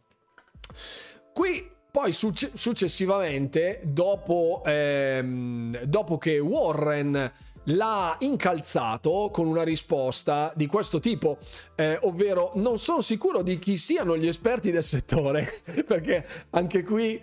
Ehm, poi quando ci sono altre persone che intervengono su un determinato argomento, ci sono anche un po' di lotte redazionali, se vogliamo, no? Quindi anche lì eh, alcuni redattori prendono la palla al balzo per cercare di sbugiardare, spernacchiare in pubblica piazza i propri rivali, che ci sta. Eh, dice appunto: Non sono sicuro di chi siano questi esperti del settore, ma sono chiaramente all'oscuro, nel senso che comunque non hanno nessun. Um, come dire, non, si basano sul nulla, ecco, perché sono all'oscuro. In realtà è tradotto come they are clearly clueless, cioè sono completamente degli sprovveduti, ecco diciamo così. Non acquisisci strategicamente Mojang e Bethesda e formi una divisione Microsoft Gaming se hai intenzione di vendere l'attività Xbox se il tuo gigantesco affare da 79 miliardi di dollari non andasse a buon fine. È una disamina più che lucida da un punto di vista ehm, così di analisi giornalistica, ma non pago. Ehm, arrivano le arriva la replica che è ancora poi stata cancellata, è stata chiusa anche questa replica, ovvero il capitalismo ha dato prova eh, di come mh, la logica convenzionale non significhi molto, ecco, cioè che in qualsiasi caso chi ha un mare di soldi possa fare quel cacchio che gli pare, contrariamente a tutte le logiche di mercato. Infine, appunto, mh, ribadisce, non mi aspetto che succeda, ma posso dire che um, posso dire con autorità, ok, che alcune persone importanti lo pensino. Quindi lui si fa, di, da, porta, fa da portavoce a delle persone importanti che ovviamente non conosciamo. Comunque, mio cugino ha detto una volta da piccolo è morto, esatto, proprio quella roba lì. Mio cugino, ed è l'esatto motivo, ribadiamo, il mio cugino, esatto, che ha saputo da Phil Spencer che venderanno Sony per la ricetta dei casoncelli di zia Peppina. Sotto poi ovviamente si sono scatenati tutti gli altri meme, specialmente dei fanboy, perché queste robe poi sono benzina, sono munizioni per la console war. E ehm, appunto dice eh, non, non, dai 10 non dai 50 milioni di dollari a uno streamer che poi e dopo 5 mesi chiudi la piattaforma sulla quale l'avevi invitato per appunto corroborare l'idea delle strategie del mercato capitalistico che arrivi a un certo punto, stacchi la spina e chi si è visto si è visto. E il buon Tom Warren ribadisce che comunque 50 milioni di dollari non sono 70 miliardi di dollari. Non so se hai fatto matematica a scuola, gli hanno detto. Poi altri sotto, ovviamente, fanboy Xbox come Randall Thor, per esempio, che dicono ecco uno degli esperti dell'industria. ecco, citando appunto citando appunto Jim Ryan, comunque la cosa sembrava finita lì. E fin qua ho detto, ok, ha sparato una vaccata, eh, voleva innescare la polemica, se vogliamo, da un certo punto di vista ci è riuscito, perché comunque ne stanno parlando tutti, ha fatto la figura del cotechino, ovviamente, perché è stato spernacchiato in lungo e in largo da veri esperti del settore e non da sedicenti tali, cioè gente che conosco io, gli amici miei del baretto, sì, Randall Thor è simpatico, sì, assolutamente. È simpatico Randall Thor, però è comunque un turbo boxaro che non gli si può dire nulla. Ecco. E ehm, Hazard of Gaming, che è un altro che tratta um, particolarmente Xbox, non sempre proprio integrissimo, ecco, ehm, ripete che ha protetto i suoi tweet, cioè Andy Robinson ha protetto i suoi tweet che dopo aver fatto delle dichiarazioni in merito ai um, sedicenti esperti di settore che sostenevano la vendita di Xbox da parte di Microsoft nel caso in cui l'acquisizione non andasse bene. E dice che non capisce i giornalisti prima innescano delle ipotetiche situazioni cioè incendiano l'atmosfera con delle ipotetiche situazioni e poi fanno le vittime eh, anziché mostrare le proprie fonti si rinchiudono a guscio quindi chiudendosi nel loro mondo del tipo sì ma comunque è una mia opinione il discorso per la quale mi era venuta la vena grossa l'ultima volta, ok? Esatto, queste cose sono il male supremo. Non contenti di tutta questa situazione, però, a dire la verità, eh, arrivano anche altri. Ehm, altri come il nostro caro amico Gezzo Cordeno che si lanciano in ulteriori, in ulteriori analisi, se vogliamo. Jazz, per chi lo conosce, sa essere un invasato maledetto di Windows Phone, che per quanto possa essere stato bello, ce l'avevo anch'io per, a dirla tutta, e gli è rimasta qua, sta storia di Windows Phone, e dice che mh, non crede che sotto il controllo di Satya Nadella e di Phil Spencer Xbox eh, chiuda e venga venduta da parte di Microsoft, ma considerando come Microsoft ha ucciso progetti enormi in passato, non è ridicolo farsi delle domande, non è ridicolo porsi porsi dei quesiti. Ecco, Windows Phone era attivamente utilizzato da milioni di persone quando è stato ucciso, quando è stato abbandonato il progetto. Le corporazioni non, non hanno cura, se vogliamo, per le loro community. Poi sotto ovviamente parla di Xbox in una maniera differente, ha una, un, eh, diciamo che è critico nei confronti della dirigenza di Microsoft e fiducioso del fatto che la dirigenza di Xbox sia tutt'altra, di tutt'altra pasta, ecco, diciamo così. Comunque ehm, non sarà una non sarà una, una, ipotesi così tanto probabile, comunque Jazz dice è una domanda che è anche legittimo porsi da un punto di vista di corporazione, ecco in generale. Anch'io amavo tantissimo Windows Phone, era troppo carino, ma anch'io ce l'avevo Windows Phone, ribadisco, però quando metti in pista miliardi, acquisisci Nokia per prendere le tecnologie in merito alle piattaforme mobile, fai un sistema operativo, però alla fine non stringi accordi con le terze parti perché sappiamo benissimo che il vero problema era il supporto alle applicazioni che per Windows Phone non c'erano, non c'erano tutte quelle che si chiedevano eh, da parte dell'utenza, ovviamente poi vai a finire in un vicolo cieco.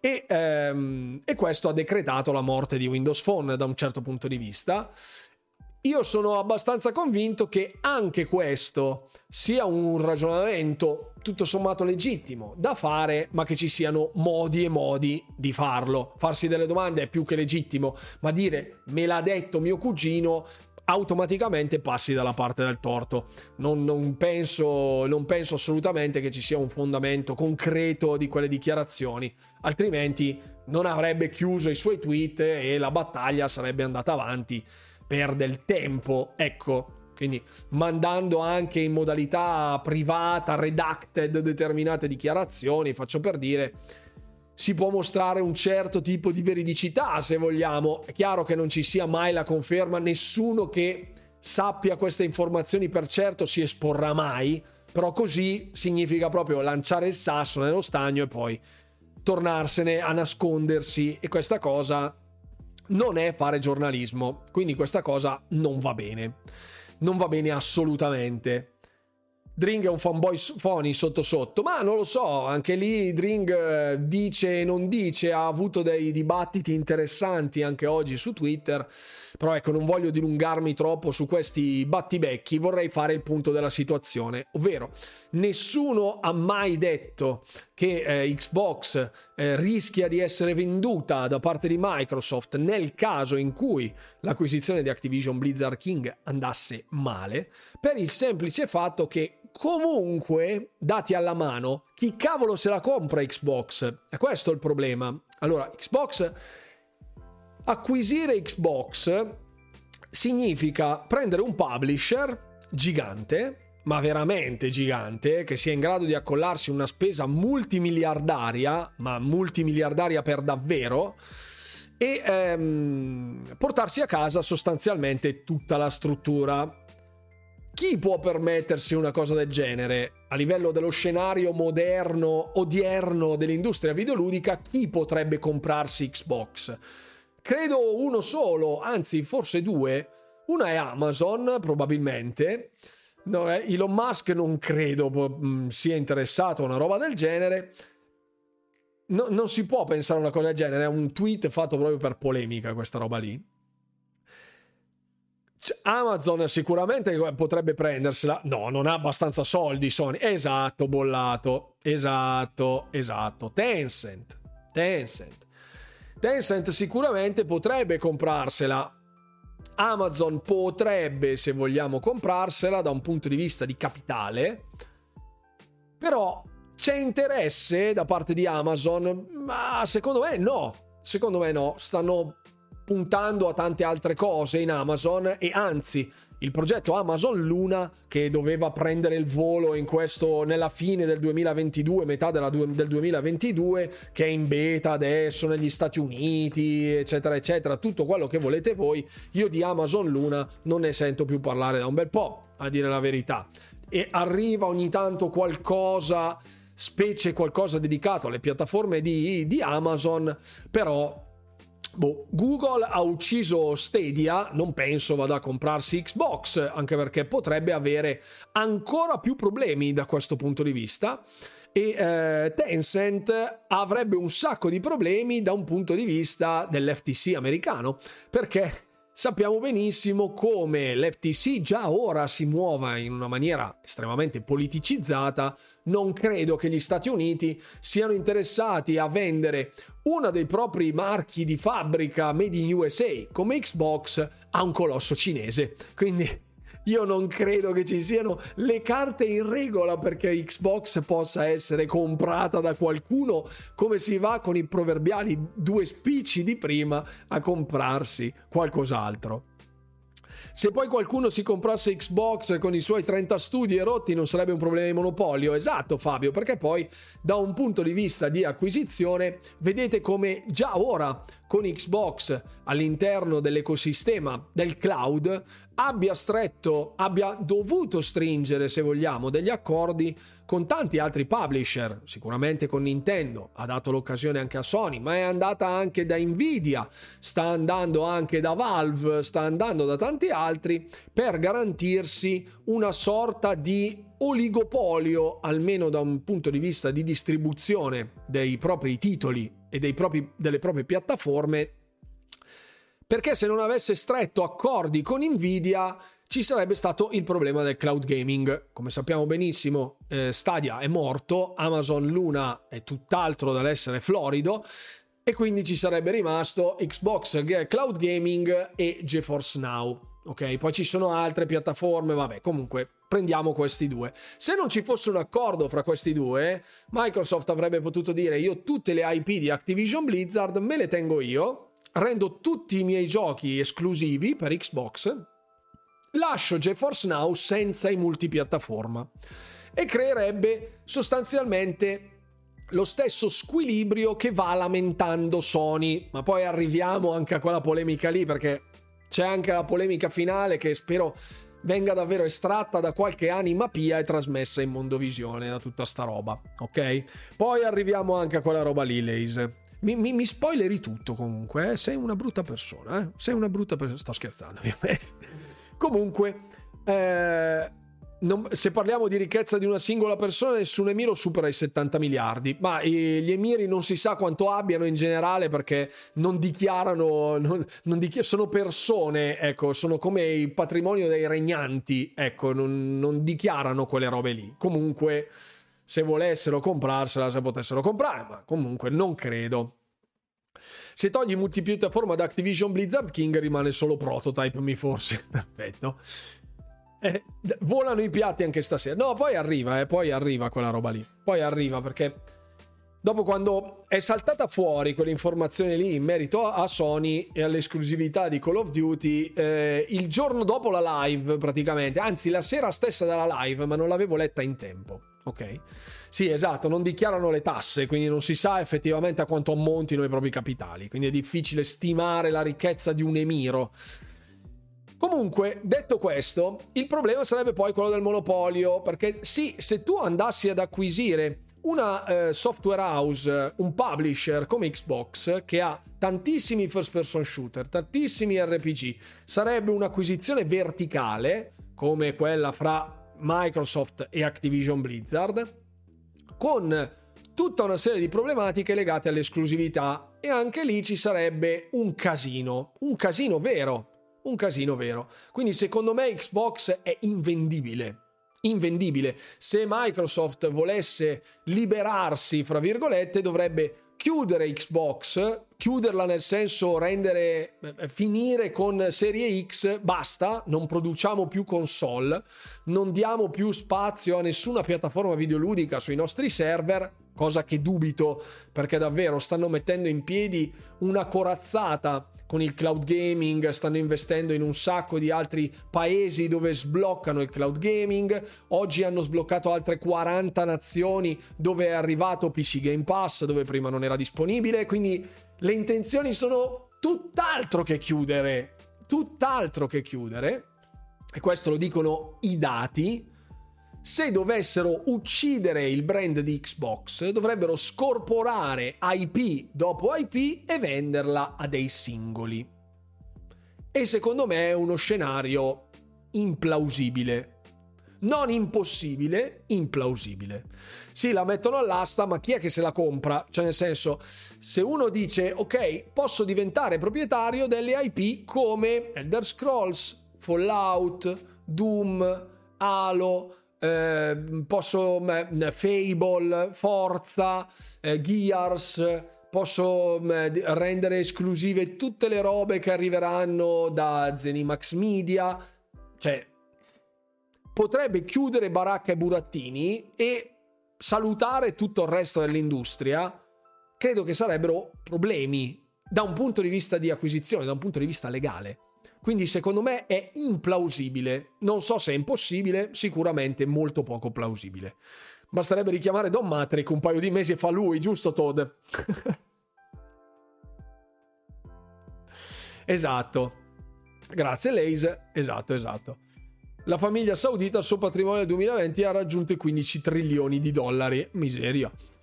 Complimenti dovrebbero vendere singolarmente i team di sviluppo finché non si svaluta tanto da poter vendere anche l'Xbox Studios. Esatto, cioè ci sarebbe la, la scorporazione delle singole IP.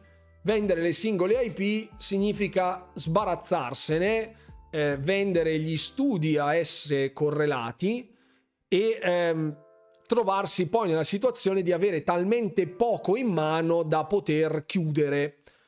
Però lì parliamo di un processo che sicuramente durerebbe un sacco di tempo, che porterebbe a un buco di miliardi gigantesco, perché vendere una roba come Xbox con l'hardware prodotto, accordi in essere per la produzione di hardware, server, accordi fra le terze parti, insomma, non è una robetta, eh? Non è una robetta.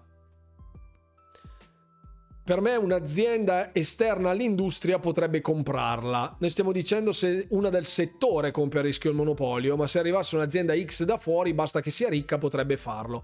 Non credo Alphabeta perché poi le implicazioni ricadrebbero all'interno del mercato del gaming. Google sicuramente, nonostante non sia parte della del, del, mondo del gaming in generale perché non ha una piattaforma di gaming a oggi, ha comunque degli interessi correlati al mondo del gaming. Pertanto ha voce in capitolo nei termini di un'acquisizione relativa solo al gaming.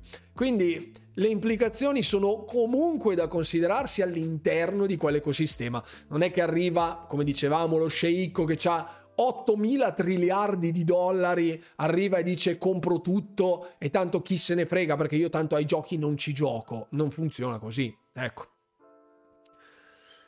Sì, fuori dal gaming chi può permetterselo? Io credo davvero solo, ma neanche Tencent credo se lo potrebbe permettere una roba del genere. Eh, comprarsi Xbox eh, per il prezzo che ha in questo momento, per il valore che ha in questo momento, non credo sia fattibile da parte di nessuno.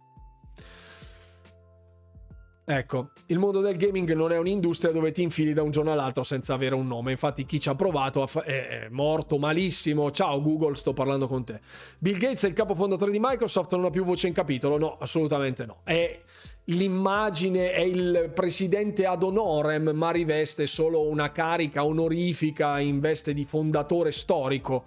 Non può andare a Redmond e dire voi adesso fate così. Gli dicono Ciccio, calma. esatto. No, no, no, no. Non, non, ha più nessun posto neanche nel consiglio di amministrazione. No, no, no.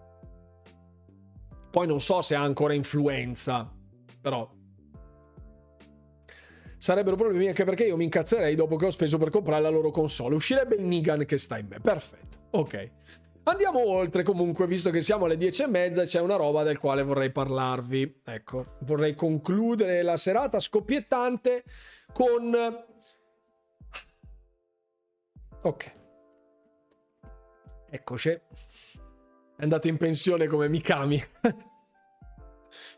Quindi, ecco, tutte le testate che oggi, domani, dopodomani titoleranno con ma davvero Microsoft sta per vendere Xbox perché vede la malparata, va, vede eh, l'acquisizione di Activision in forte dubbio, non comprate l'Xbox perché altrimenti rischiate di non trovare più i vostri giochi li vedo già questi titoli di ferventi titolisti che in preda a un attacco ormonale si lanciano in fantasie erotiche per loro come la chiusura di Xbox.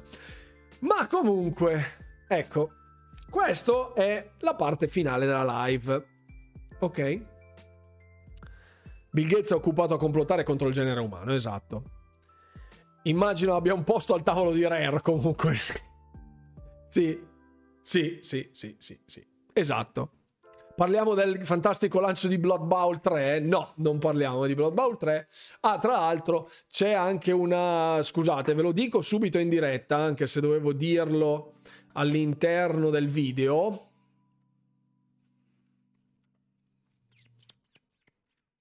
Eccolo qua. C'è un eh, New Games Spotlight eh, per eh, coloro che fanno i Microsoft Rewards. Se spendete 50 dollari o euro, presumibilmente, nel nostro corrispettivo, all'interno di una selezione di titoli eh, inclusi nel New Game Spotlight, cioè comprate 50 euro fra spendete 50 euro fra questi titoli, tipo Anno 1800, Catan Standard Edition, che non ricordo cosa sia, Deliver Us Mars, PGA Tour, Like a Dragon Ishin, MLB The Show, eh, The Settlers, New Allies, ci siamo capiti, WWE 2K23 e Wulong Fallen Dynasty. Se acquistate 50 euro, spendete 50 euro in questi titoli, vi ridanno 2500 punti rewards. Ci sarà la solita schedina, eccetera, eccetera. Comunque recuperate qualche soldino, che male non fa. Eh. Sappiatelo. Se vi va, quello è lì. È poco, ma fa sempre qualcosa, dicevano a casa mia, no? E adesso andiamo qua. Ah, molto bene. Parliamo delle fetecchie che cadranno col gol del prossimo mese. Ciao Pat, ne abbiamo già parlato. Però uno secondo me si salva. Uno secondo me si salva. Parliamo dell'ultimo, dell'ultimo argomento della giornata, perché dopo devo andare a finire di montare il video per domani. Durante i responsi della fase 1, ecco qui non ha nulla a che vedere con il discorso di Activision Blizzard King, ma è un'informazione che ha a che fare con Sony. Motivo per il quale io vorrei avere alcune persone in chat questa sera, in questo momento, per fargli vedere quanto hanno torto. Quanto hanno torto, ok? Sì, 2500 sono 2 euro e mezzo, un ottimo affare, vabbè, meglio di nulla. Se uno aveva intenzione di comprarsi, che ne so, Like a Dragon in Shin, se si trova 2 euro e mezzo, vabbè, 2 euro e mezzo di sconto, male non fa. Diceva appunto eh, Derek Strickland, eh, che è un noto giornalista e che parla un po' di tutto cose in merito a Twigtown, un altro sito di informazione videoludica, dove si fa anche ampia analisi da un punto di vista di finanza e di industria in generale.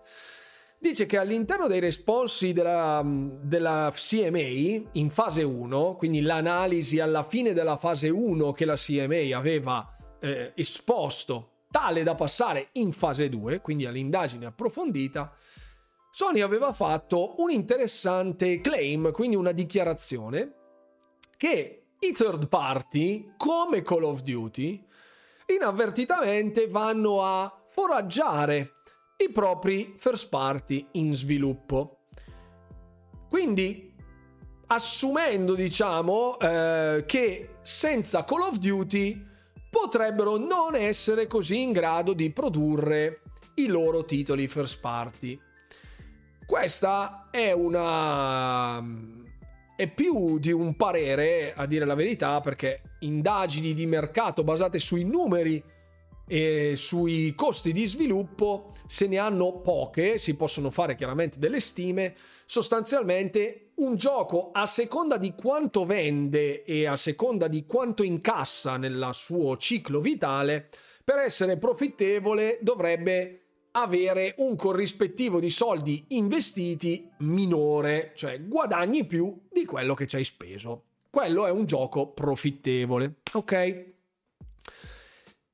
questo l'abbiamo visto essere punto nevralgico della critica, se vogliamo, al trend di Microsoft, ovvero al Game Pass. Quanto è sostenibile, quanto è profittevole, come se noi fossimo tutti degli azionisti di Microsoft, io personalmente no, ma magari qualcuno di voi sì, che ci tiene a sapere quanto eh, Game Pass possa incidere sui proventi delle sue azioni di Microsoft. Io non essendo un azionista, me ne frego che sia profittevole o meno, saranno conti che faranno i ragionieri presso Microsoft, non di certo io. Sei socio di minoranza, Fix, a capire.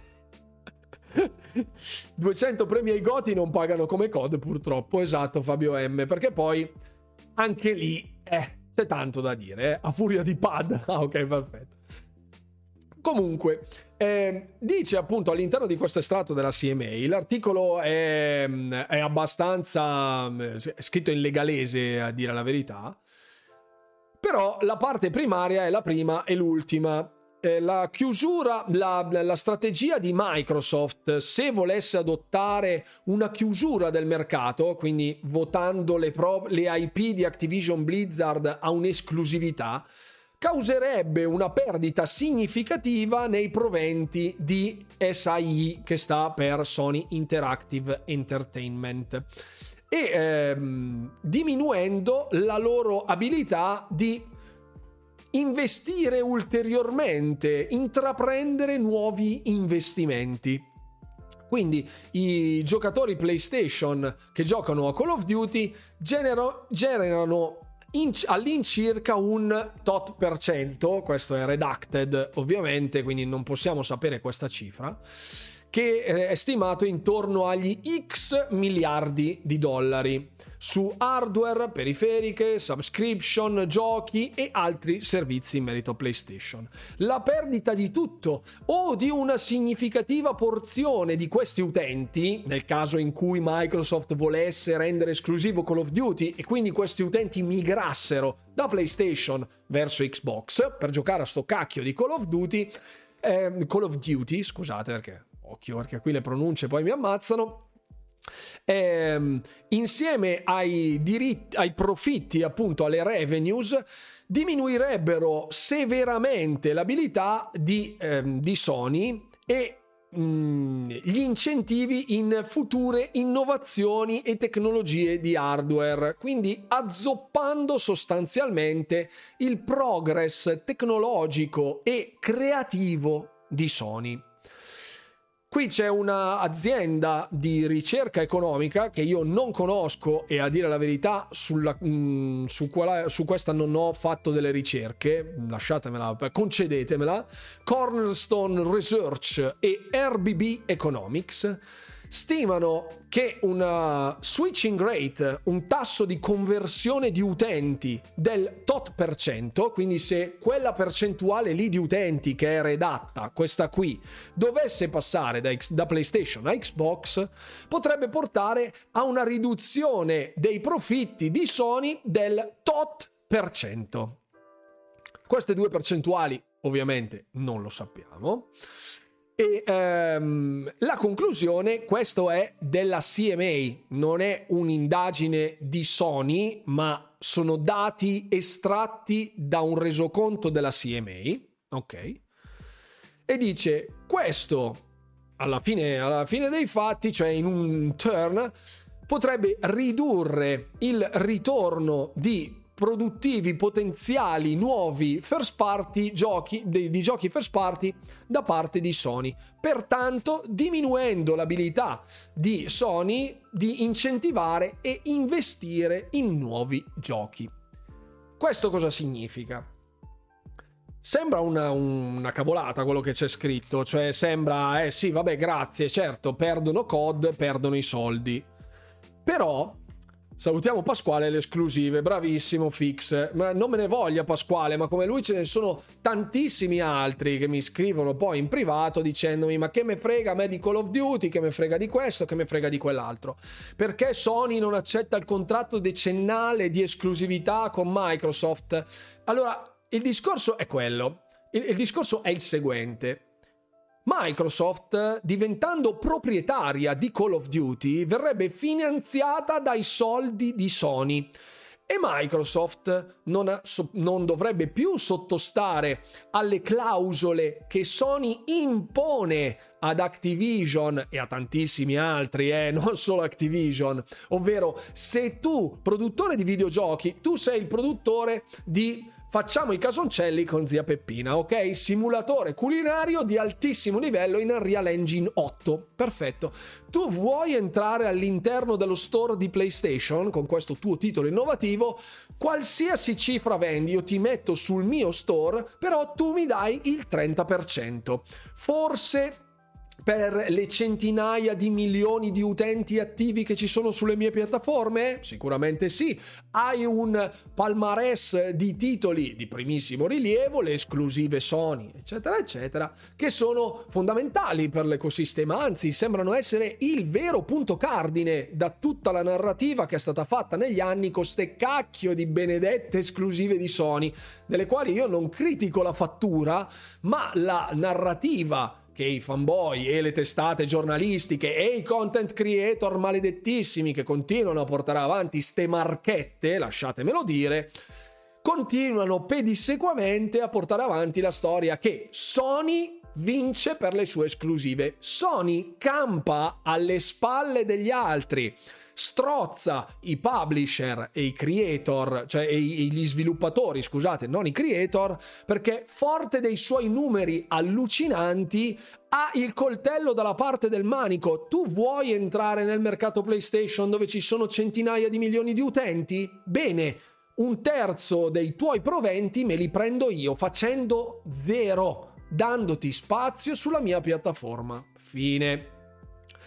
Questa roba è in netto contrasto nella maniera più radicata e viscerale possibile con tutto ciò che è sempre stato detto finora, cioè Sony ha le esclusive. No, Sony ha i numeri, ha numeri estremamente ampi e può permettersi di fare il bello e il cattivo tempo, come gli pare, perché Activision, nonostante sia enorme, ha un botto di utenti che sono propensi a giocare i suoi Call of Duty anche se noi li critichiamo, anche se eh, ma COD è sempre la stessa zuppa, eccetera, eccetera, e le campagne non sono più quelle belle, e il multiplayer è buggato, e ci sono i cheater tutto quello che volete, ma noi siamo l'1%. Il 99% degli utenti, che sono milioni di utenti, non i 70 per le 70 persone che sono qui a sentirmi sbraitare, pagano a prezzo pieno, senza il Game Pass, prendono, pagano tuonate di dollari, milioni di dollari, miliardi di dollari, come Modern, nel caso di Modern Warfare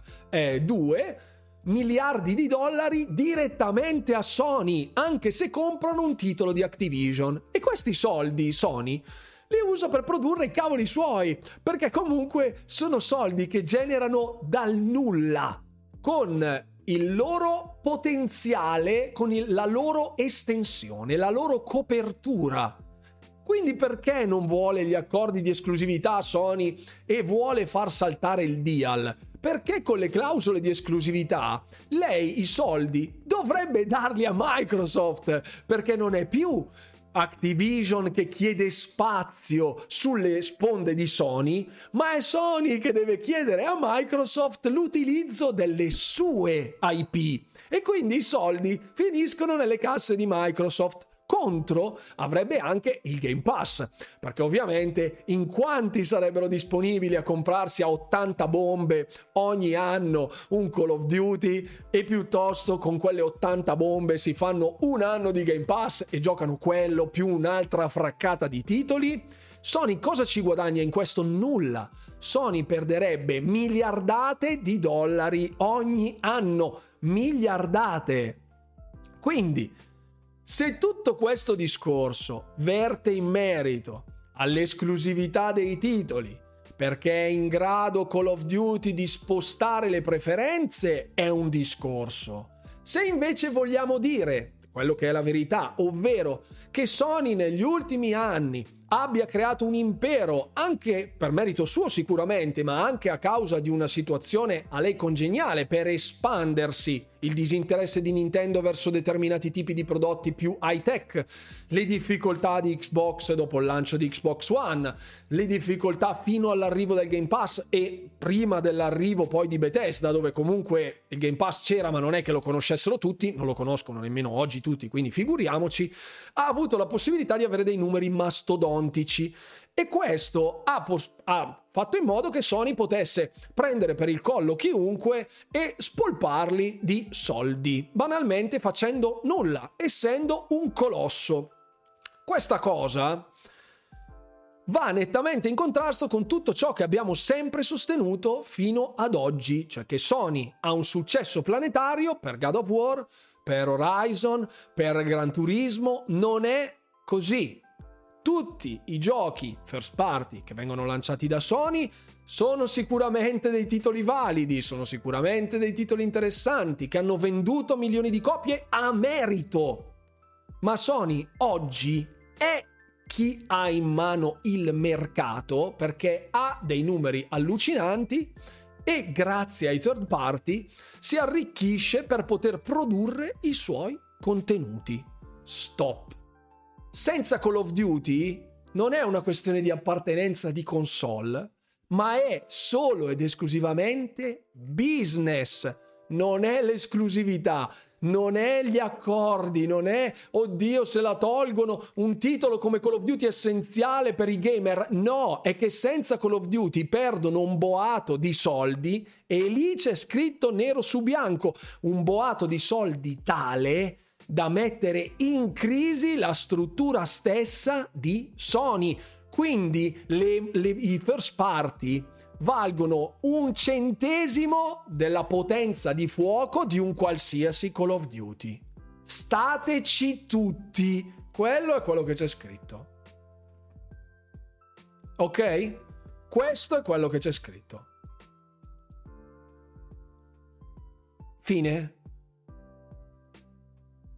Ho parlato bene? Adesso leggo la chat, perché sicuramente ci sarà qualcuno che è in disaccordo con me, anzi, spero che ci sia qualcuno in disaccordo con me, perché ce ne ho ancora di Benza, ce ne ho ancora. Oh. Adesso leggo la chat, eh. Scusate, anche per coloro del podcast che stanno sentendo, spero di non avergli devastato le orecchie. Allora, partiamo da Lace che dice dovresti saperlo che ogni utente esistente fino a prova contraria è un essere onnisciente che sa sempre di più di te su ogni cosa, quindi va sempre ascoltato, quindi sono anche top azionisti, va bene. Cosa risponderesti se qualcuno ti venisse a dire sì, ma su questi documenti non dimentichiamo che ci sono state scritte altre cose inesatte, tipo che Wolverine sarebbe uscito nel 2023, altre cose molto opinabili. Perderebbero di credibilità questi documenti? Sì, da un certo punto di vista il fatto che non siano infallibili sono sicuramente... Ehm, come dire, contestabili da un certo punto di vista, ma nel momento in cui vengono citate delle aziende, specia- aziende esterne ai quali gli enti regolatori si affidano per delle analisi di mercato da un punto di vista economico, lì non è più la CMA che dice una vaccata, ma ci sono delle istituzioni che, sulle quali fanno affidamento degli enti regolatori internazionali, quindi non è una svista non è la, l'FTC che aveva detto siccome hanno, mm, sono andati contro gli accordi che avevano fatto con il regolatore europeo e hanno reso esclusivo Starfield, nonostante avessero detto che no, no, quella lì era proprio una vaccata che ha scritto l'FTC. Qui ci sono scritti dei dati economici di mercato che presumo siano consultabili chiaramente da chiunque a titolo possa fruirne. Ecco, non è un'opinione personale, sono dei numeri e i numeri non sono un'opinione, sono numeri, quindi sono fatti e basta. Ecco, sono il CEO dei casoncelli, grazie a lei Sony non avrà mai più COD da Blizzard se l'acquisizione fallisse, meglio che se lo stampi in fronte. Questo è sicuramente vero perché tutta questa strategia anche Activision sta spingendo tantissimo in quella direzione perché come tanti altri, si sono resi conto del gioco in cui si sono messi. Perché con Sony è vero che guada- vendono milioni di copie sulle altre piattaforme, ma nel momento in cui un'altra piattaforma ti dice vieni da me, fai il contenuto esclusivo con me, che te le do io le milionate di utenti, ti compro io quella roba lì, poi debbano sottostare a tutta una serie di altri vincoli, accordi, eccetera, eccetera. E in questo c'entra anche il, il, il come si dice, il consiglio di amministrazione, il CDA di Activision, perché non è che Sony gli ha detto sì, sì, facciamo così e poi ha fatto un'altra roba. Erano tutti d'accordo, quindi ognuno avrà avuto il suo tornaconto. Quindi anche che Activision adesso batta i piedi dicendo eh però Sony non si fa così, ma se fino all'altro ieri ti hanno dato centinaia di milioni di utenti sulla loro piattaforma e non hai investito tu, hai messo tutte le uova in un unico paniere, sei pirla tu, scusa, adesso non è che puoi lamentarti. Quindi Sony, eh, Sony non ha bisogno di code per sopravvivere. Perché Sony ha già molte esclusive, esatto, esatto, questo è quello che dicono, esatto, sì sì.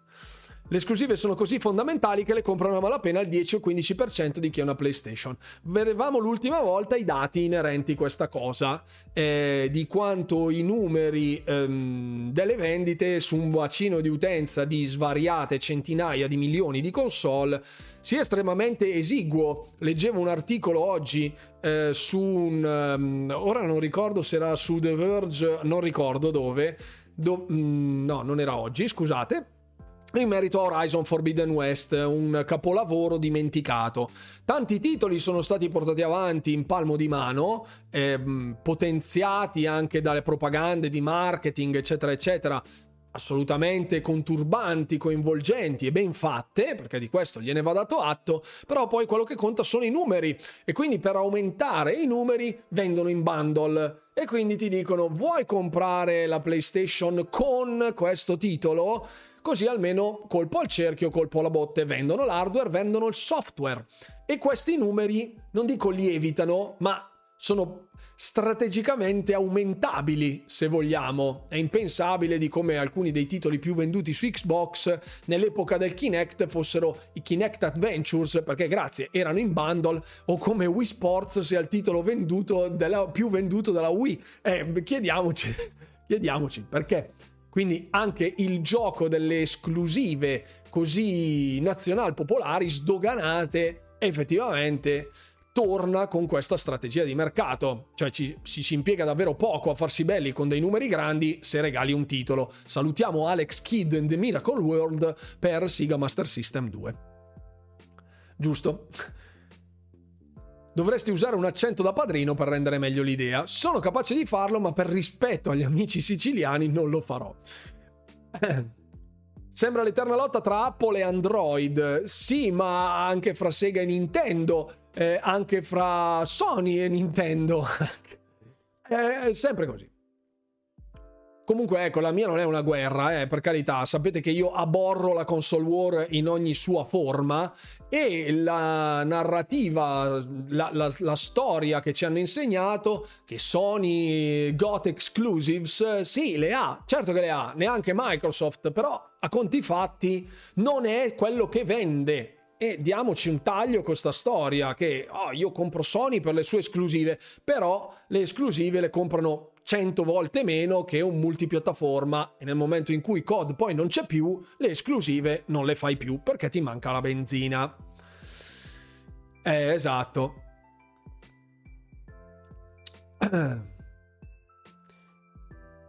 Guarda che uh, Giuseppe LOL53 scrive ha già Blue Spawn che non so chi tu intenda, forse Bluepoint, come casa, Konami e Codemaster. Mi dispiace deluderti, ma sia Konami che Codemaster non sono di Sony.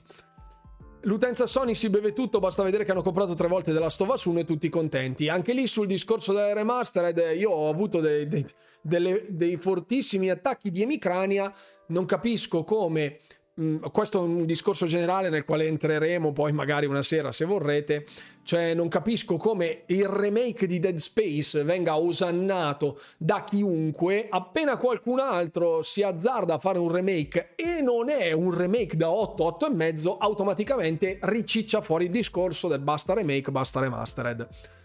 Questa cosa mi lascia sempre molto perplesso. Ma quindi Rune è lecito pensare al monopolio. Se Microsoft compra COD, per, poiché toglierebbe la maggior parte degli introiti della concorrenza, così... Eh, non trovo un verbo, passerotto, scusami. Comunque credo di aver intuito che cosa dici. Cioè, se Microsoft davvero togliesse l'esclusivo, rendesse COD esclusivo, si creerebbe un monopolio? No, allora tecnicamente il discorso è Microsoft sta, vuole chiaramente per imbonire, gli, per imbonire gli enti regolatori, ma anche per fare più soldi possibili, perché lo ripeto, la strategia di Microsoft è arrivare ovunque, non gliene frega una mazza dell'esclusività di quei blockbuster lì, perché renderli esclusivi non vuol dire vendere più console, vuol dire perdere un sacco di miliardi, punto. Vuole arrivare a tutti più possibile. E questa cosa è va di pari passo con la strategia che sta adottando con Call of Duty e con altri titoli. Ovvero, vuole lei in primis venderlo a più gente possibile. È chiaro che però se fosse l'intenzione opposta, cioè Microsoft vuole ora imbonirsi gli enti regolatori e un domani chiudere i rubinetti e quindi avere il possesso di Call of Duty per fare come fa Sony, cioè tenendo fermo per il collo l'utente dicendogli o mi paghi o tu questo gioco non lo vedi perché è forte della sua posizione di mercato, effettivamente è un discorso che potrebbe portare più a uno squilibrio se vogliamo, perché quando un titolo è un'esclusiva, tecnicamente non è un monopolio. Un monopolio può essere riferito all'ambito degli shooter se dici ce li hai tutti, però non funziona così allora dici hai il monopolio degli shooter, chiunque vada contro di te è contro Call of Duty è contro Pinco e Pallino. Ci sono tantissimi altri shooter, ci sono tantissimi altri titoli anche al di fuori di Call of Duty di altri generi che vengono sviluppati da altre case esterne. Vogliamo prendere Battlefield anche se non sta benissimo nell'ultimo periodo? Ok. Resta comunque il fatto che parlare di monopolio significa che quando uno ha in mano una sola cosa del quale tutti necessitano e può fare il bello e il cattivo tempo. Nell'industria videoludica, almeno nella produzione delle, di, di, di videogiochi, chiaramente ci sono da confron- c'è da confrontarsi con le tempistiche, i budget che devono essere investiti e il riscontro dell'utenza. Chiaramente Sony, avendo una posizione dominante, almeno per il riscontro dell'utenza, perché pompa manetta con campagne di marketing arriva Call of Duty con il contenuto esclusivo perché tutte quelle robe lì gli frutteranno dei soldi quindi loro sono estremamente abili nel farlo gliene va dato atto anzi ribadisco francamente Microsoft dovrebbe prendere appunti per questa cosa e per queste cose è sempre detto e lo dirò per sempre ma dall'altra parte, per quanto riguarda le altre due condizioni, non è proprio il caso specifico di Call of Duty. Ci sono altre realtà che potrebbero essere ehm, potrebbero creare dei contenuti tali da impensierire Call of Duty, l'ha fatto Electronic Arts con, ehm, con Apex Legends, anche se non fino a quel livello lì, c'è Counter-Strike che vende comunque un botto in termini di microtransazioni legato sul mercato del PC stiamo facendo un po' di tutta l'erba un fascio, dicendo sì, nel mondo console c'è Call of Duty che è quello più grande e poi gli altri più piccoli sono sotto. Io sono abbastanza convinto che con un approccio in passato magari ehm, aperto a una forma di mercato differente, cioè non quella dell'esclusività, ma del reinvestimento dei fondi per creare qualcosa di proprio, in moltissimi continuano a citarmi sempre cacchio, Sony aveva Killzone perché ha lasciato morire Killzone, adesso c'hanno Destiny perché non rendono esclusiva Destiny. Ecco, se si volesse fare un discorso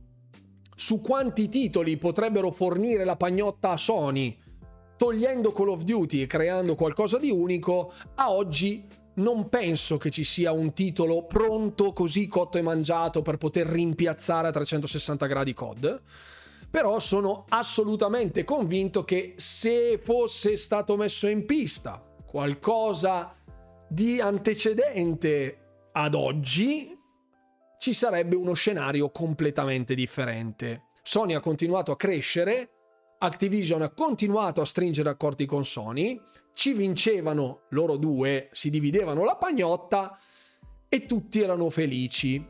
Adesso che ci sono altre prospettive, qualcuno resta scontento. Sicuramente non Activision, però se fosse stato fatto diversamente prima, sarebbe tutto diverso.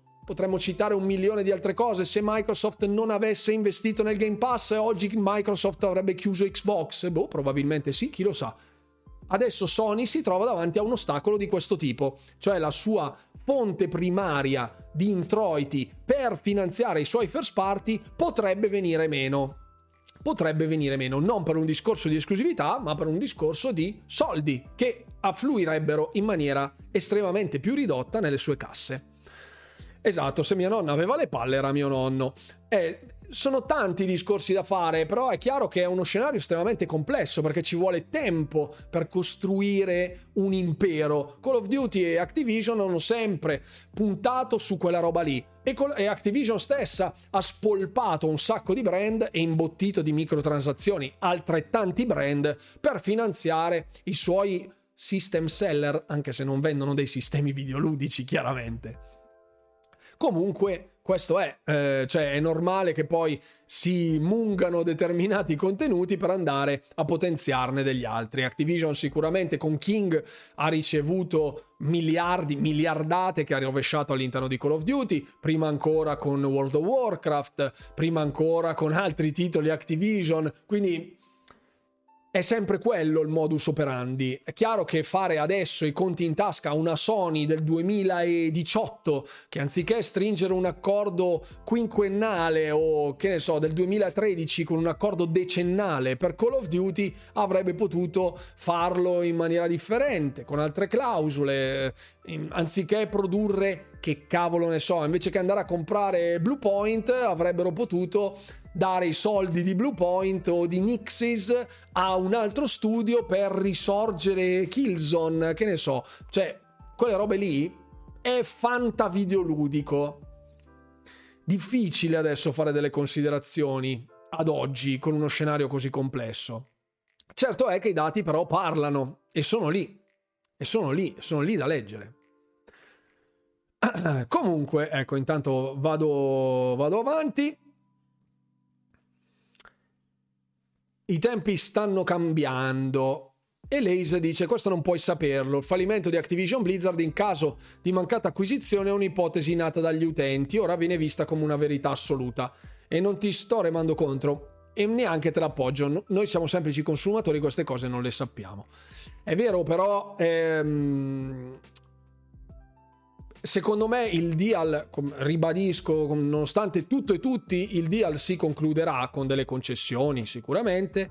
L'Unione Europea sembra essere estremamente propensa, tanto che appunto si vocifera eh, nei corridoi di Bruxelles, questo è un rumor, che Microsoft voglia concedere un pacchetto di eh, decennale di distribuzione su tutte le piattaforme dei titoli Activision Blizzard King che verranno prodotti dall'acquisizione in poi, cioè tutto ciò che arriverà dopo l'acquisizione per 10 anni sarà garantito come multipiattaforma con degli accordi vincolanti sulla falsariga di quelli intercorsi con Nintendo e eh, con eh, Nvidia una cosa del genere per l'Unione Europea, che comunque non ha toccato il discorso del cloud gaming, inspiegabilmente, del mobile gaming meno ancora, comunque potrebbe essere una condizione tale da mettere il primo gol in buca.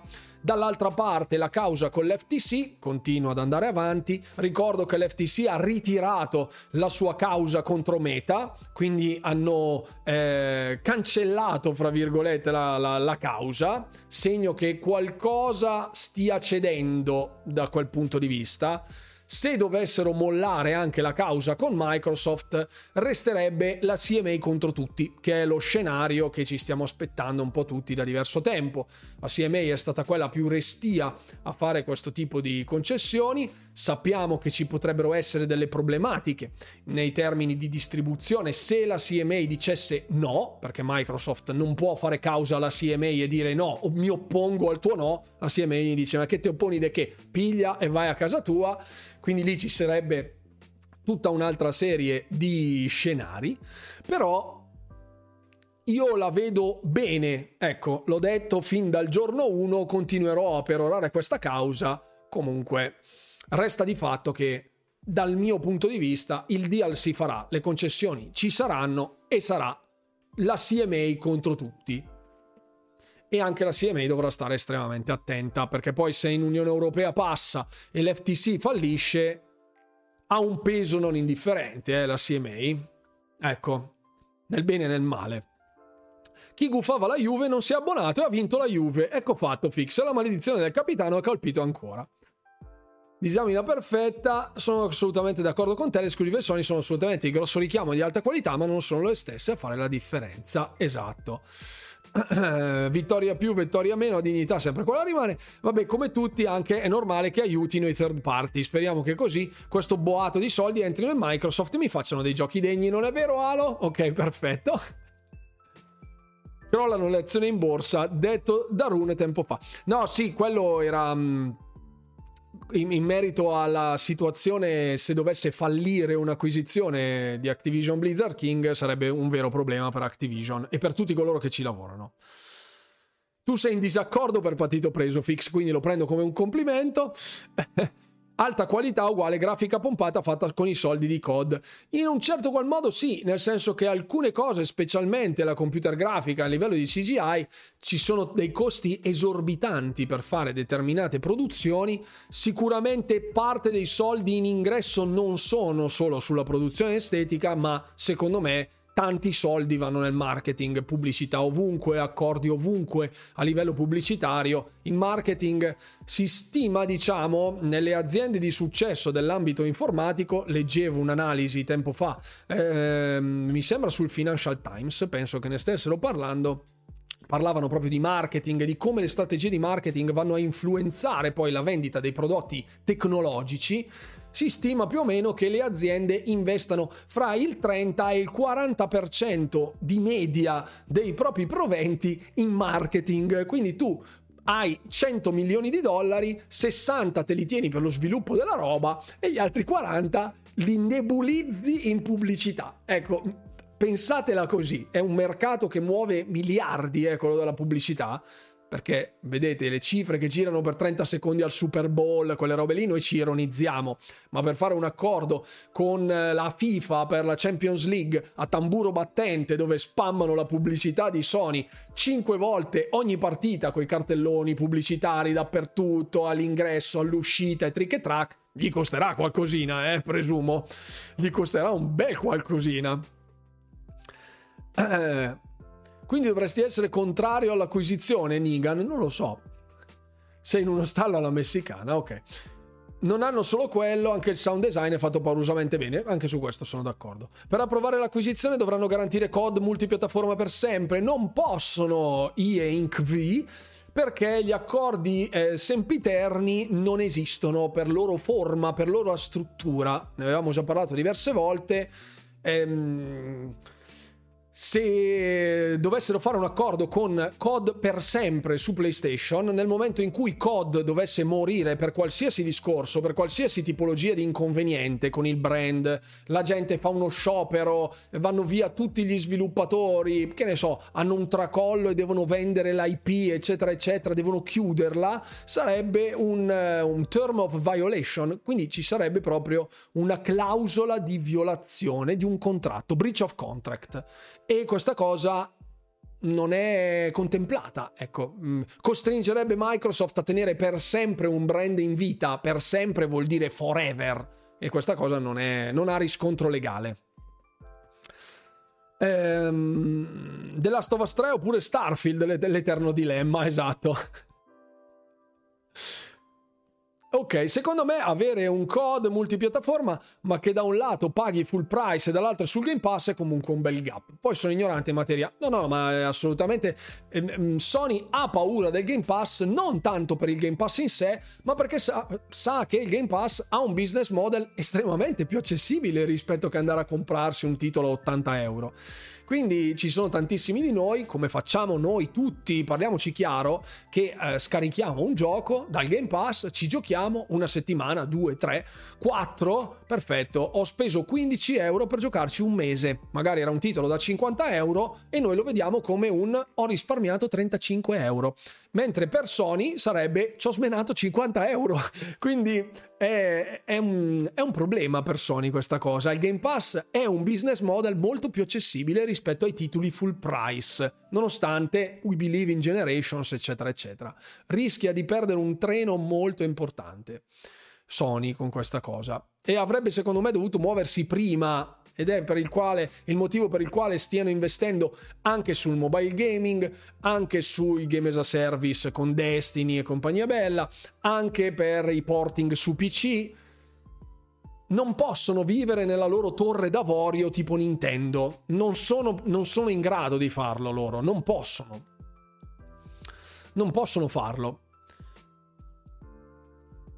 Sì, esatto, niente console war, però magari ridimensionare un po' certi miti dati come fatti, tipo Xbox has no games, esatto, tipo PlayStation better, tipo eh, PlayStation has exclusives, eccetera, eccetera. Sono tutti strascichi che ci tiriamo dietro dalle console war di generazioni passate e è estremamente triste perché il mondo cambia mentre i motti restano scolpiti nella roccia anche se non rappresentano più la realtà e nonostante tantissimi continuino a prenderli come loro motivi di vita proprio, ecco, come condizioni per cui esistere. Sì, ecco, sì, poi mm, non, non, siamo qui dentro, ci sono di tutti, eh, utenti PlayStation, Nintendo, Xbox, PC, mobile, quindi non ce ne frega nulla noi della console war. Il mio è un dato di fatto, un'analisi di fatto. Sapete che quando c'è da darle addosso a Microsoft io sono il primo. Ecco.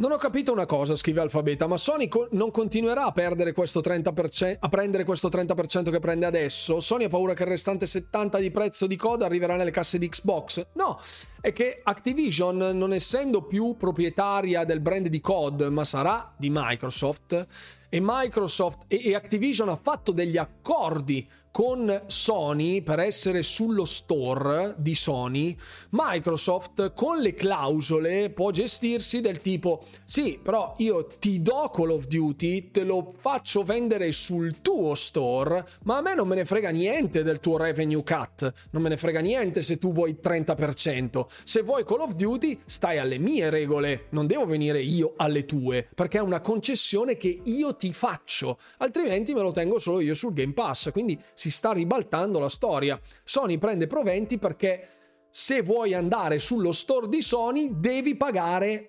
l'obolo, se vogliamo, o il pizzo, in questo caso a Sony, mentre con un'inversione delle parti non sarebbe più così e quindi rischierebbe di perdere tutta la pagnotta.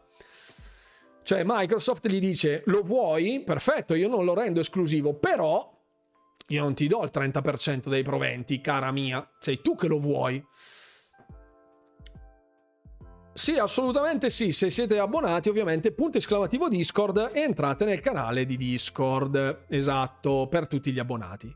A mio avviso, di là di Cody, il reale problema che nessuno si è mai reso conto contro King è, è con, di cui non si è mai reso conto è King con il mercato mobile. Nizzallen è una cosa che io ho detto dal momento 1, tipo Microsoft vuole il mobile gaming, non gliene frega una mazza di Call of Duty, di Diablo, di Warcraft, di Starcraft, non gliene frega una mazza di niente. Microsoft vuole King perché King sa fare mobile gaming, ha il know-how, ha la tecnologia e 3-4 mesi dopo, in un'intervista su VGC, lo disse chiaramente ben, Phil Spencer dicendo che per loro se King non fosse stata parte del deal non sarebbe stato così allettante. Quindi a loro interessa quella roba lì. Il fatto che tutti si stiano scannando sulla l'esclusività o meno di Call of Duty è sintomo anche di quanto sia miope il mercato e il giornalismo in generale, dove anche il giornalismo è parte della bolla dell'1%, perché Microsoft portandosi a casa King fa sì che tutti i soldi di King e le microtransazioni esse relative, poi Call of Duty Mobile, tutte quelle robe lì che sfruttano il know-how, il saper fare le microtransazioni da parte di King affluirebbero nelle casse di Microsoft e gli renderebbe 100 volte di più di Call of Duty. E questo lo dicono i dati. Nel 2019 avevano un, uh, un utile netto, cioè un guadagno netto King di 3 miliardi di dollari. Un utile netto con Candy Crush di 3 miliardi, non profitti, eh, non quanto hanno incassato in tutto, cioè guadagno guadagno, oltre alle spese, 3 miliardi di dollari si sono portati a casa solo con King, solo nel 2019. Siamo nel 2023, considerate voi. Quindi, date un po'. Eh, forse lo mette lei il 30 stavolta. eh sì, Sony se non si dà una svegliata farà lentamente la fine di Atari. Non credo perché effettivamente ci sono tantissime IP da parte di Sony, ha un brand awareness molto forte Sony, non credo sia destinata all'oblio, però potrebbe essere in difficoltà da qui andando avanti, non lo so. Sony semplicemente ha sottovalutato o ad un certo punto ha completamente ignorato Microsoft o altri concorrenti perché era da sola e poi zac. Eh sì, diciamo che nel momento in cui in una posizione di estremo dominio eh, come il periodo 2014-2015, due anni dopo il lancio di Xbox One e PlayStation 4, lì avrebbe dovuto investire con la lungimiranza di dire ok, abbiamo dominio assoluto, creiamo un nuovo trend. E invece hanno visto che la formula funzionava, dall'altra parte non c'era competizione, non c'era concorrenza e quindi hanno accumulato denaro e l'hanno reinvestito all'interno dei loro first party mentre sarebbe stato forse più opportuno reinvestirla in qualcosa di nuovo, però coi se, coi ma siamo capaci tutti, eh. Io non avrei saputo fare meglio di Sony da, da mm, eh, così membro del CDA di Sony avrei detto ok continuiamo su sta strada e facciamo un pacco di grano ecco e penso anche il 99% di voi no ma sì il discorso di Nixes Fix era solo propedeutico a quell'esempio eh questo matrimonio sa da fare. Quello dicevo è, ah ok, se togli a Sony la maggior parte degli introiti acquisendo Code e Activision, non fai concorrenza, uccidi il tuo diretto avversario. E, sì, ma perché il diretto avversario si è basato solo ed esclusivamente su quello. Quindi è, è vero, ma il fatto che mm, Microsoft voglia concederglielo, fra virgolette. Ciao Manuel X81, benvenuto a bordo del canale. Microsoft, in quanto voglia, vuole concederglielo, è una dichiarazione del a me non me ne frega niente se anche tu hai COD, perché alla fine mi entrano più soldi ancora. Quindi mm, si, cre- si, è, si sta distruggendo, fra virgolette, con le sue mani. È Sony che si è resa è Sony che ha reso COD indispensabile e il fatto che Microsoft glielo voglia portare via non significa che voglia per forza uccidere Sony, è Sony che si è messa in questa condizione. Almeno io la vedo così, poi chiaramente sono punti di vista, l'importante è che i punti di vista siano corroborati da dei dati. Ecco. Eh, riguardo alle esclusive di Sony, sì, esatto, Fabio M. Il discorso dei giochi cinematografici è assolutamente giusto, assolutamente giusto.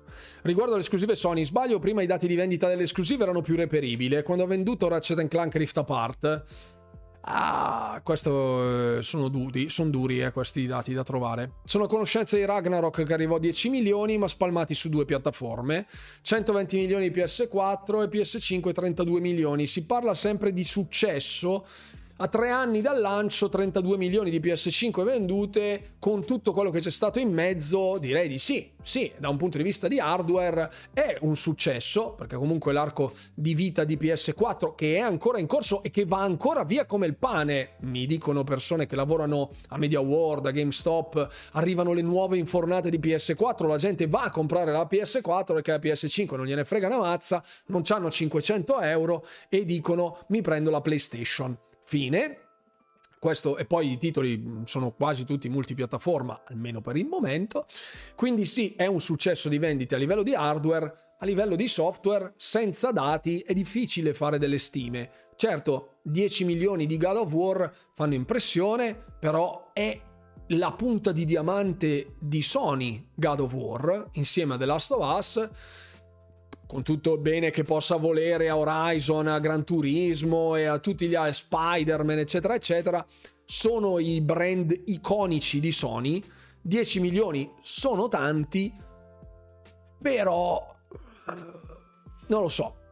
Non lo so, sulla grande numero, cioè sui grandi numeri fa molto più spavento Forza Horizon con 28 milioni di giocatori, anche grazie al Game Pass, ma chi se ne frega, 28 milioni di utenti su Forza Horizon 5 su un titolo di corse, Gran Turismo non li vedrà mai. Quindi sono due mo- business model completamente diversi. Forse perché Microsoft può assorbirsi determinate perdite dal software non venduto a prezzo pieno perché Microsoft è Microsoft, può essere, ma comunque li mette in condizioni di fare queste cose, mentre Sony non può semplicemente. Buonasera Dargunze, sul gong quasi, no no c'è ancora, ce n'è ancora un po' di benzina, eh. A EA la licenza per la Premier League è quasi sui punti per pagarla 480 milioni di sterline. Mazza, questo dato non lo sapevo. Non è poca roba, in effetti. Non è poca roba. Ah, assolutamente. Niente console war, per carità. Grazie. Esatto. Eh, mancano solo i Master Race, quali avevo citati tutti. Ma come mai sul Microsoft Store non è possibile abbonarsi per un anno direttamente al Game Pass come viene? Eh, perché lì sono forme di vendita differenti, anche il Live Gold del 12 mesi non è più reperibile, anche se da alcune parti è ancora reperibile. E, ehm, sono formule, strategie probabilmente di vendita che ignoro francamente. Vediamo, 343 potrebbe fare un gioco su StarCraft piuttosto che continuare con Halo. Ma se il se Halo Wars dovesse incontrare il team di Blizzard per quanto riguarda StarCraft, potrebbe nascere qualcosa di interessante, secondo me. Visto che anche StarCraft ormai è dimenticato dagli dei. Purtroppo Sony ha provato anche a fare giochi diversi dai soliti action 3D story driven tipo Sackboy e Returnal che però hanno fallito miseramente nonostante siano ottimi giochi. Ma infatti Fabio M è parte ancora dello stesso problema. Sony ha creato questo trend che poi ora la sta uccidendo e la stessa cosa succede in Ubisoft per esempio, la stessa cosa succede in Electronic Arts dove tantissimi titoli che hanno avviato una strada di successo vengono spremuti fino alla morte e eh, uccidendo la creatività degli altri team, avendo quindi meno soldi da investire perché poi più hai della roba che ti porta un sacco di soldi, più investi in quelle, i rimasugli li dai a dei progetti marginali che non vengono però coccolati come meriterebbero, quindi fruttano meno, hanno meno successo e quindi vengono abbandonati. Quindi un circolo vizioso. Bisognerebbe prendere di punto in bianco e investire un fottio di soldi alla cieca in un progetto X. Microsoft può farlo come ha fatto Hi-Fi Rush perché tanto che andasse bene o male lo Shadow Drop tanto paga Microsoft, Sony probabilmente non può o con i tentativi che ha fatto non ci è riuscita, non lo so. comunque, comunque, comunque. Mm, vediamo. Assolutamente anche Returnal è un gioco bomba, hanno venduto niente su PlayStation 5 non hanno fatto manco un milione di copie in due. Mazza, eh, questi dati però non, non li sapevo, andrò a verificarli comunque. Eh, intanto vado avanti. Se magari anche Horizon Forbidden West non lo vendessero su PC due anni dopo il lancio, ci sarebbe un minimo di interesse in più. Vero anche questo. Con gli stessi soldi ti compri a Serie S rispetto a PS4, quello sicuro. Qui l'errore di Microsoft che non fa marketing. Cosa ci vuole a fare la pubblicità sui programmi per bambini oppure Mediaset? I soldi li hanno. Sì, ma l'Italia è una roccaforte di Sony e il passaparola è ancora estremamente forte. Tu a cosa giochi? Hai la PlayStation? No, io l'Xbox. Ah, sei uno sfigato. Fine. Fino a quando non si arriverà a una massa critica tale da portare l'utenza su Xbox con dei system seller, che Halo non è stato, che potrebbe essere Starfield e che sicuramente sarà Call of Duty, Diablo e altre cose all'interno dell'ecosistema di Microsoft, terminata l'acquisizione, si potrà anche pensare a fare quella roba lì. Adesso manca benzina, proprio passatemi il termine, concedetemelo, ok? Mainstream, ok? Manca roba mainstream titoli bellissimi, alcuni perle, vere perle, però... Eh sì, come i 10 Assassin's Creed in tre anni, esatto. E, ah, eh sì, anche eh, Final Fantasy XVI ha 11 ore di cutscene su 35 di main story. Chissà se sono skippabili. Ecco, l'ho letta anch'io quella roba lì, sono svenuto. Attualmente le esclusive Sony sono tutte naughty dogizzate. Sono fatte con lo stampido, cambiando solo scenari e personaggi, a mio avviso. Il trend è un po' quello lì. è stato analisi di, da parte dei, degli esperti di settore, quelli veri, già da diverso tempo. È un, un'idea che mh, trova riscontro nella realtà. Numeramic- nuri- numericamente parlando, e la mia non è console war, ma semplice matematica, se ci sono 120 milioni di PS4, 32 milioni di PS5, quindi 152 milioni circa di PlayStation su cui gira Ragnarok e, quest'ultimo ha venduto 10 milioni di copie, è ritenuto un successo. Ricordo che per le testate anche il PSVR 1 con 5 milioni di, di periferiche fu definito un successo. Sì, eh, effettivamente 10, minuti, 10 milioni di copie su 152 sono... L... Sì, sono veramente un po' pochine, eh, a dire la verità. Non so cos'è il 7%, il 6%. Il 6% della, della tua utenza ha giocato il tuo titolo di punta. Il 6%? Sono pochini, eh. Sono un po' pochini. Ciao Massimo, benvenuto. Ben arrivato perché ormai qua stiamo per... Eh, quantificare la parola successo è impossibile. Se 343 mi fa uno spin-off di StarCraft potrebbe anche funzionare usando un brand come StarCraft per cercare di dargli nuova vita. O me lo fai bene come un Dark Tide oppure me lo fai third person shooter. Eh, esatto. Hanno il loro stile, ma mi dire che sono fatti con lo stampino mi sembra eccessivo. No, con lo stampino no, però diciamo che è un trend che vende in quel senso. Quindi in prima persona... Mm, non è così nazional popolare, diciamoci la verità, un titolo in terza persona, uno shooter terza persona rispetto a uno shooter in prima persona è sono stati degli studi in merito, ne parlavo con un amico che studiava queste cose, è estremamente più accattivante per il pubblico mainstream. Ecco perché vedi il personaggio, vedi quello che è e è anche più abbordabile, più digeribile da un punto di vista di gameplay rispetto all'FPS. Quindi se si muovesse tutto nell'ottica della terza persona per un discorso di seduzione di una fetta maggiore di utenza avrebbe un senso. Non è per forza che debba essere tutto fatto cookie cutter per forza, ma hanno dato quello stampo lì che sembra essere fruttuoso. Quindi poi giochi un po' vanno ad assomigliarsi. Se i ricavi risuperano le spese è già un successo. Beh, sì, tecnicamente sì, però voglio vedere con la somma di tutti i first party che hanno messo in piazza Sony e quello che li hanno pagati, voglio vedere se vanno a pari. Io penso proprio di no, anzi, il fatto che in questa analisi ci sia scritto esattamente il contrario mi fa propendere proprio per il no. L'action in terza è la loro formula segreta, come la ricetta segreta del Krabby Patty. Grazie Lace soprattutto anche per il commento, per il commento su Twitter forse segreta no, ma vabbè, dettagli. Comunque ragazzi, siamo arrivati alla fine di una serata lunghissima di live, che sono le 11 e mezza. Io vado a montare, a finire di montare il, um, il video di domani per la mia opinione in merito a Wulong Fallen Dynasty. Io vi ringrazio tuttissimi anche per gli abbonamenti, tutte cose, punto esclamativo Discord per tutti gli abbonati, vi aspetto sul canale Discord.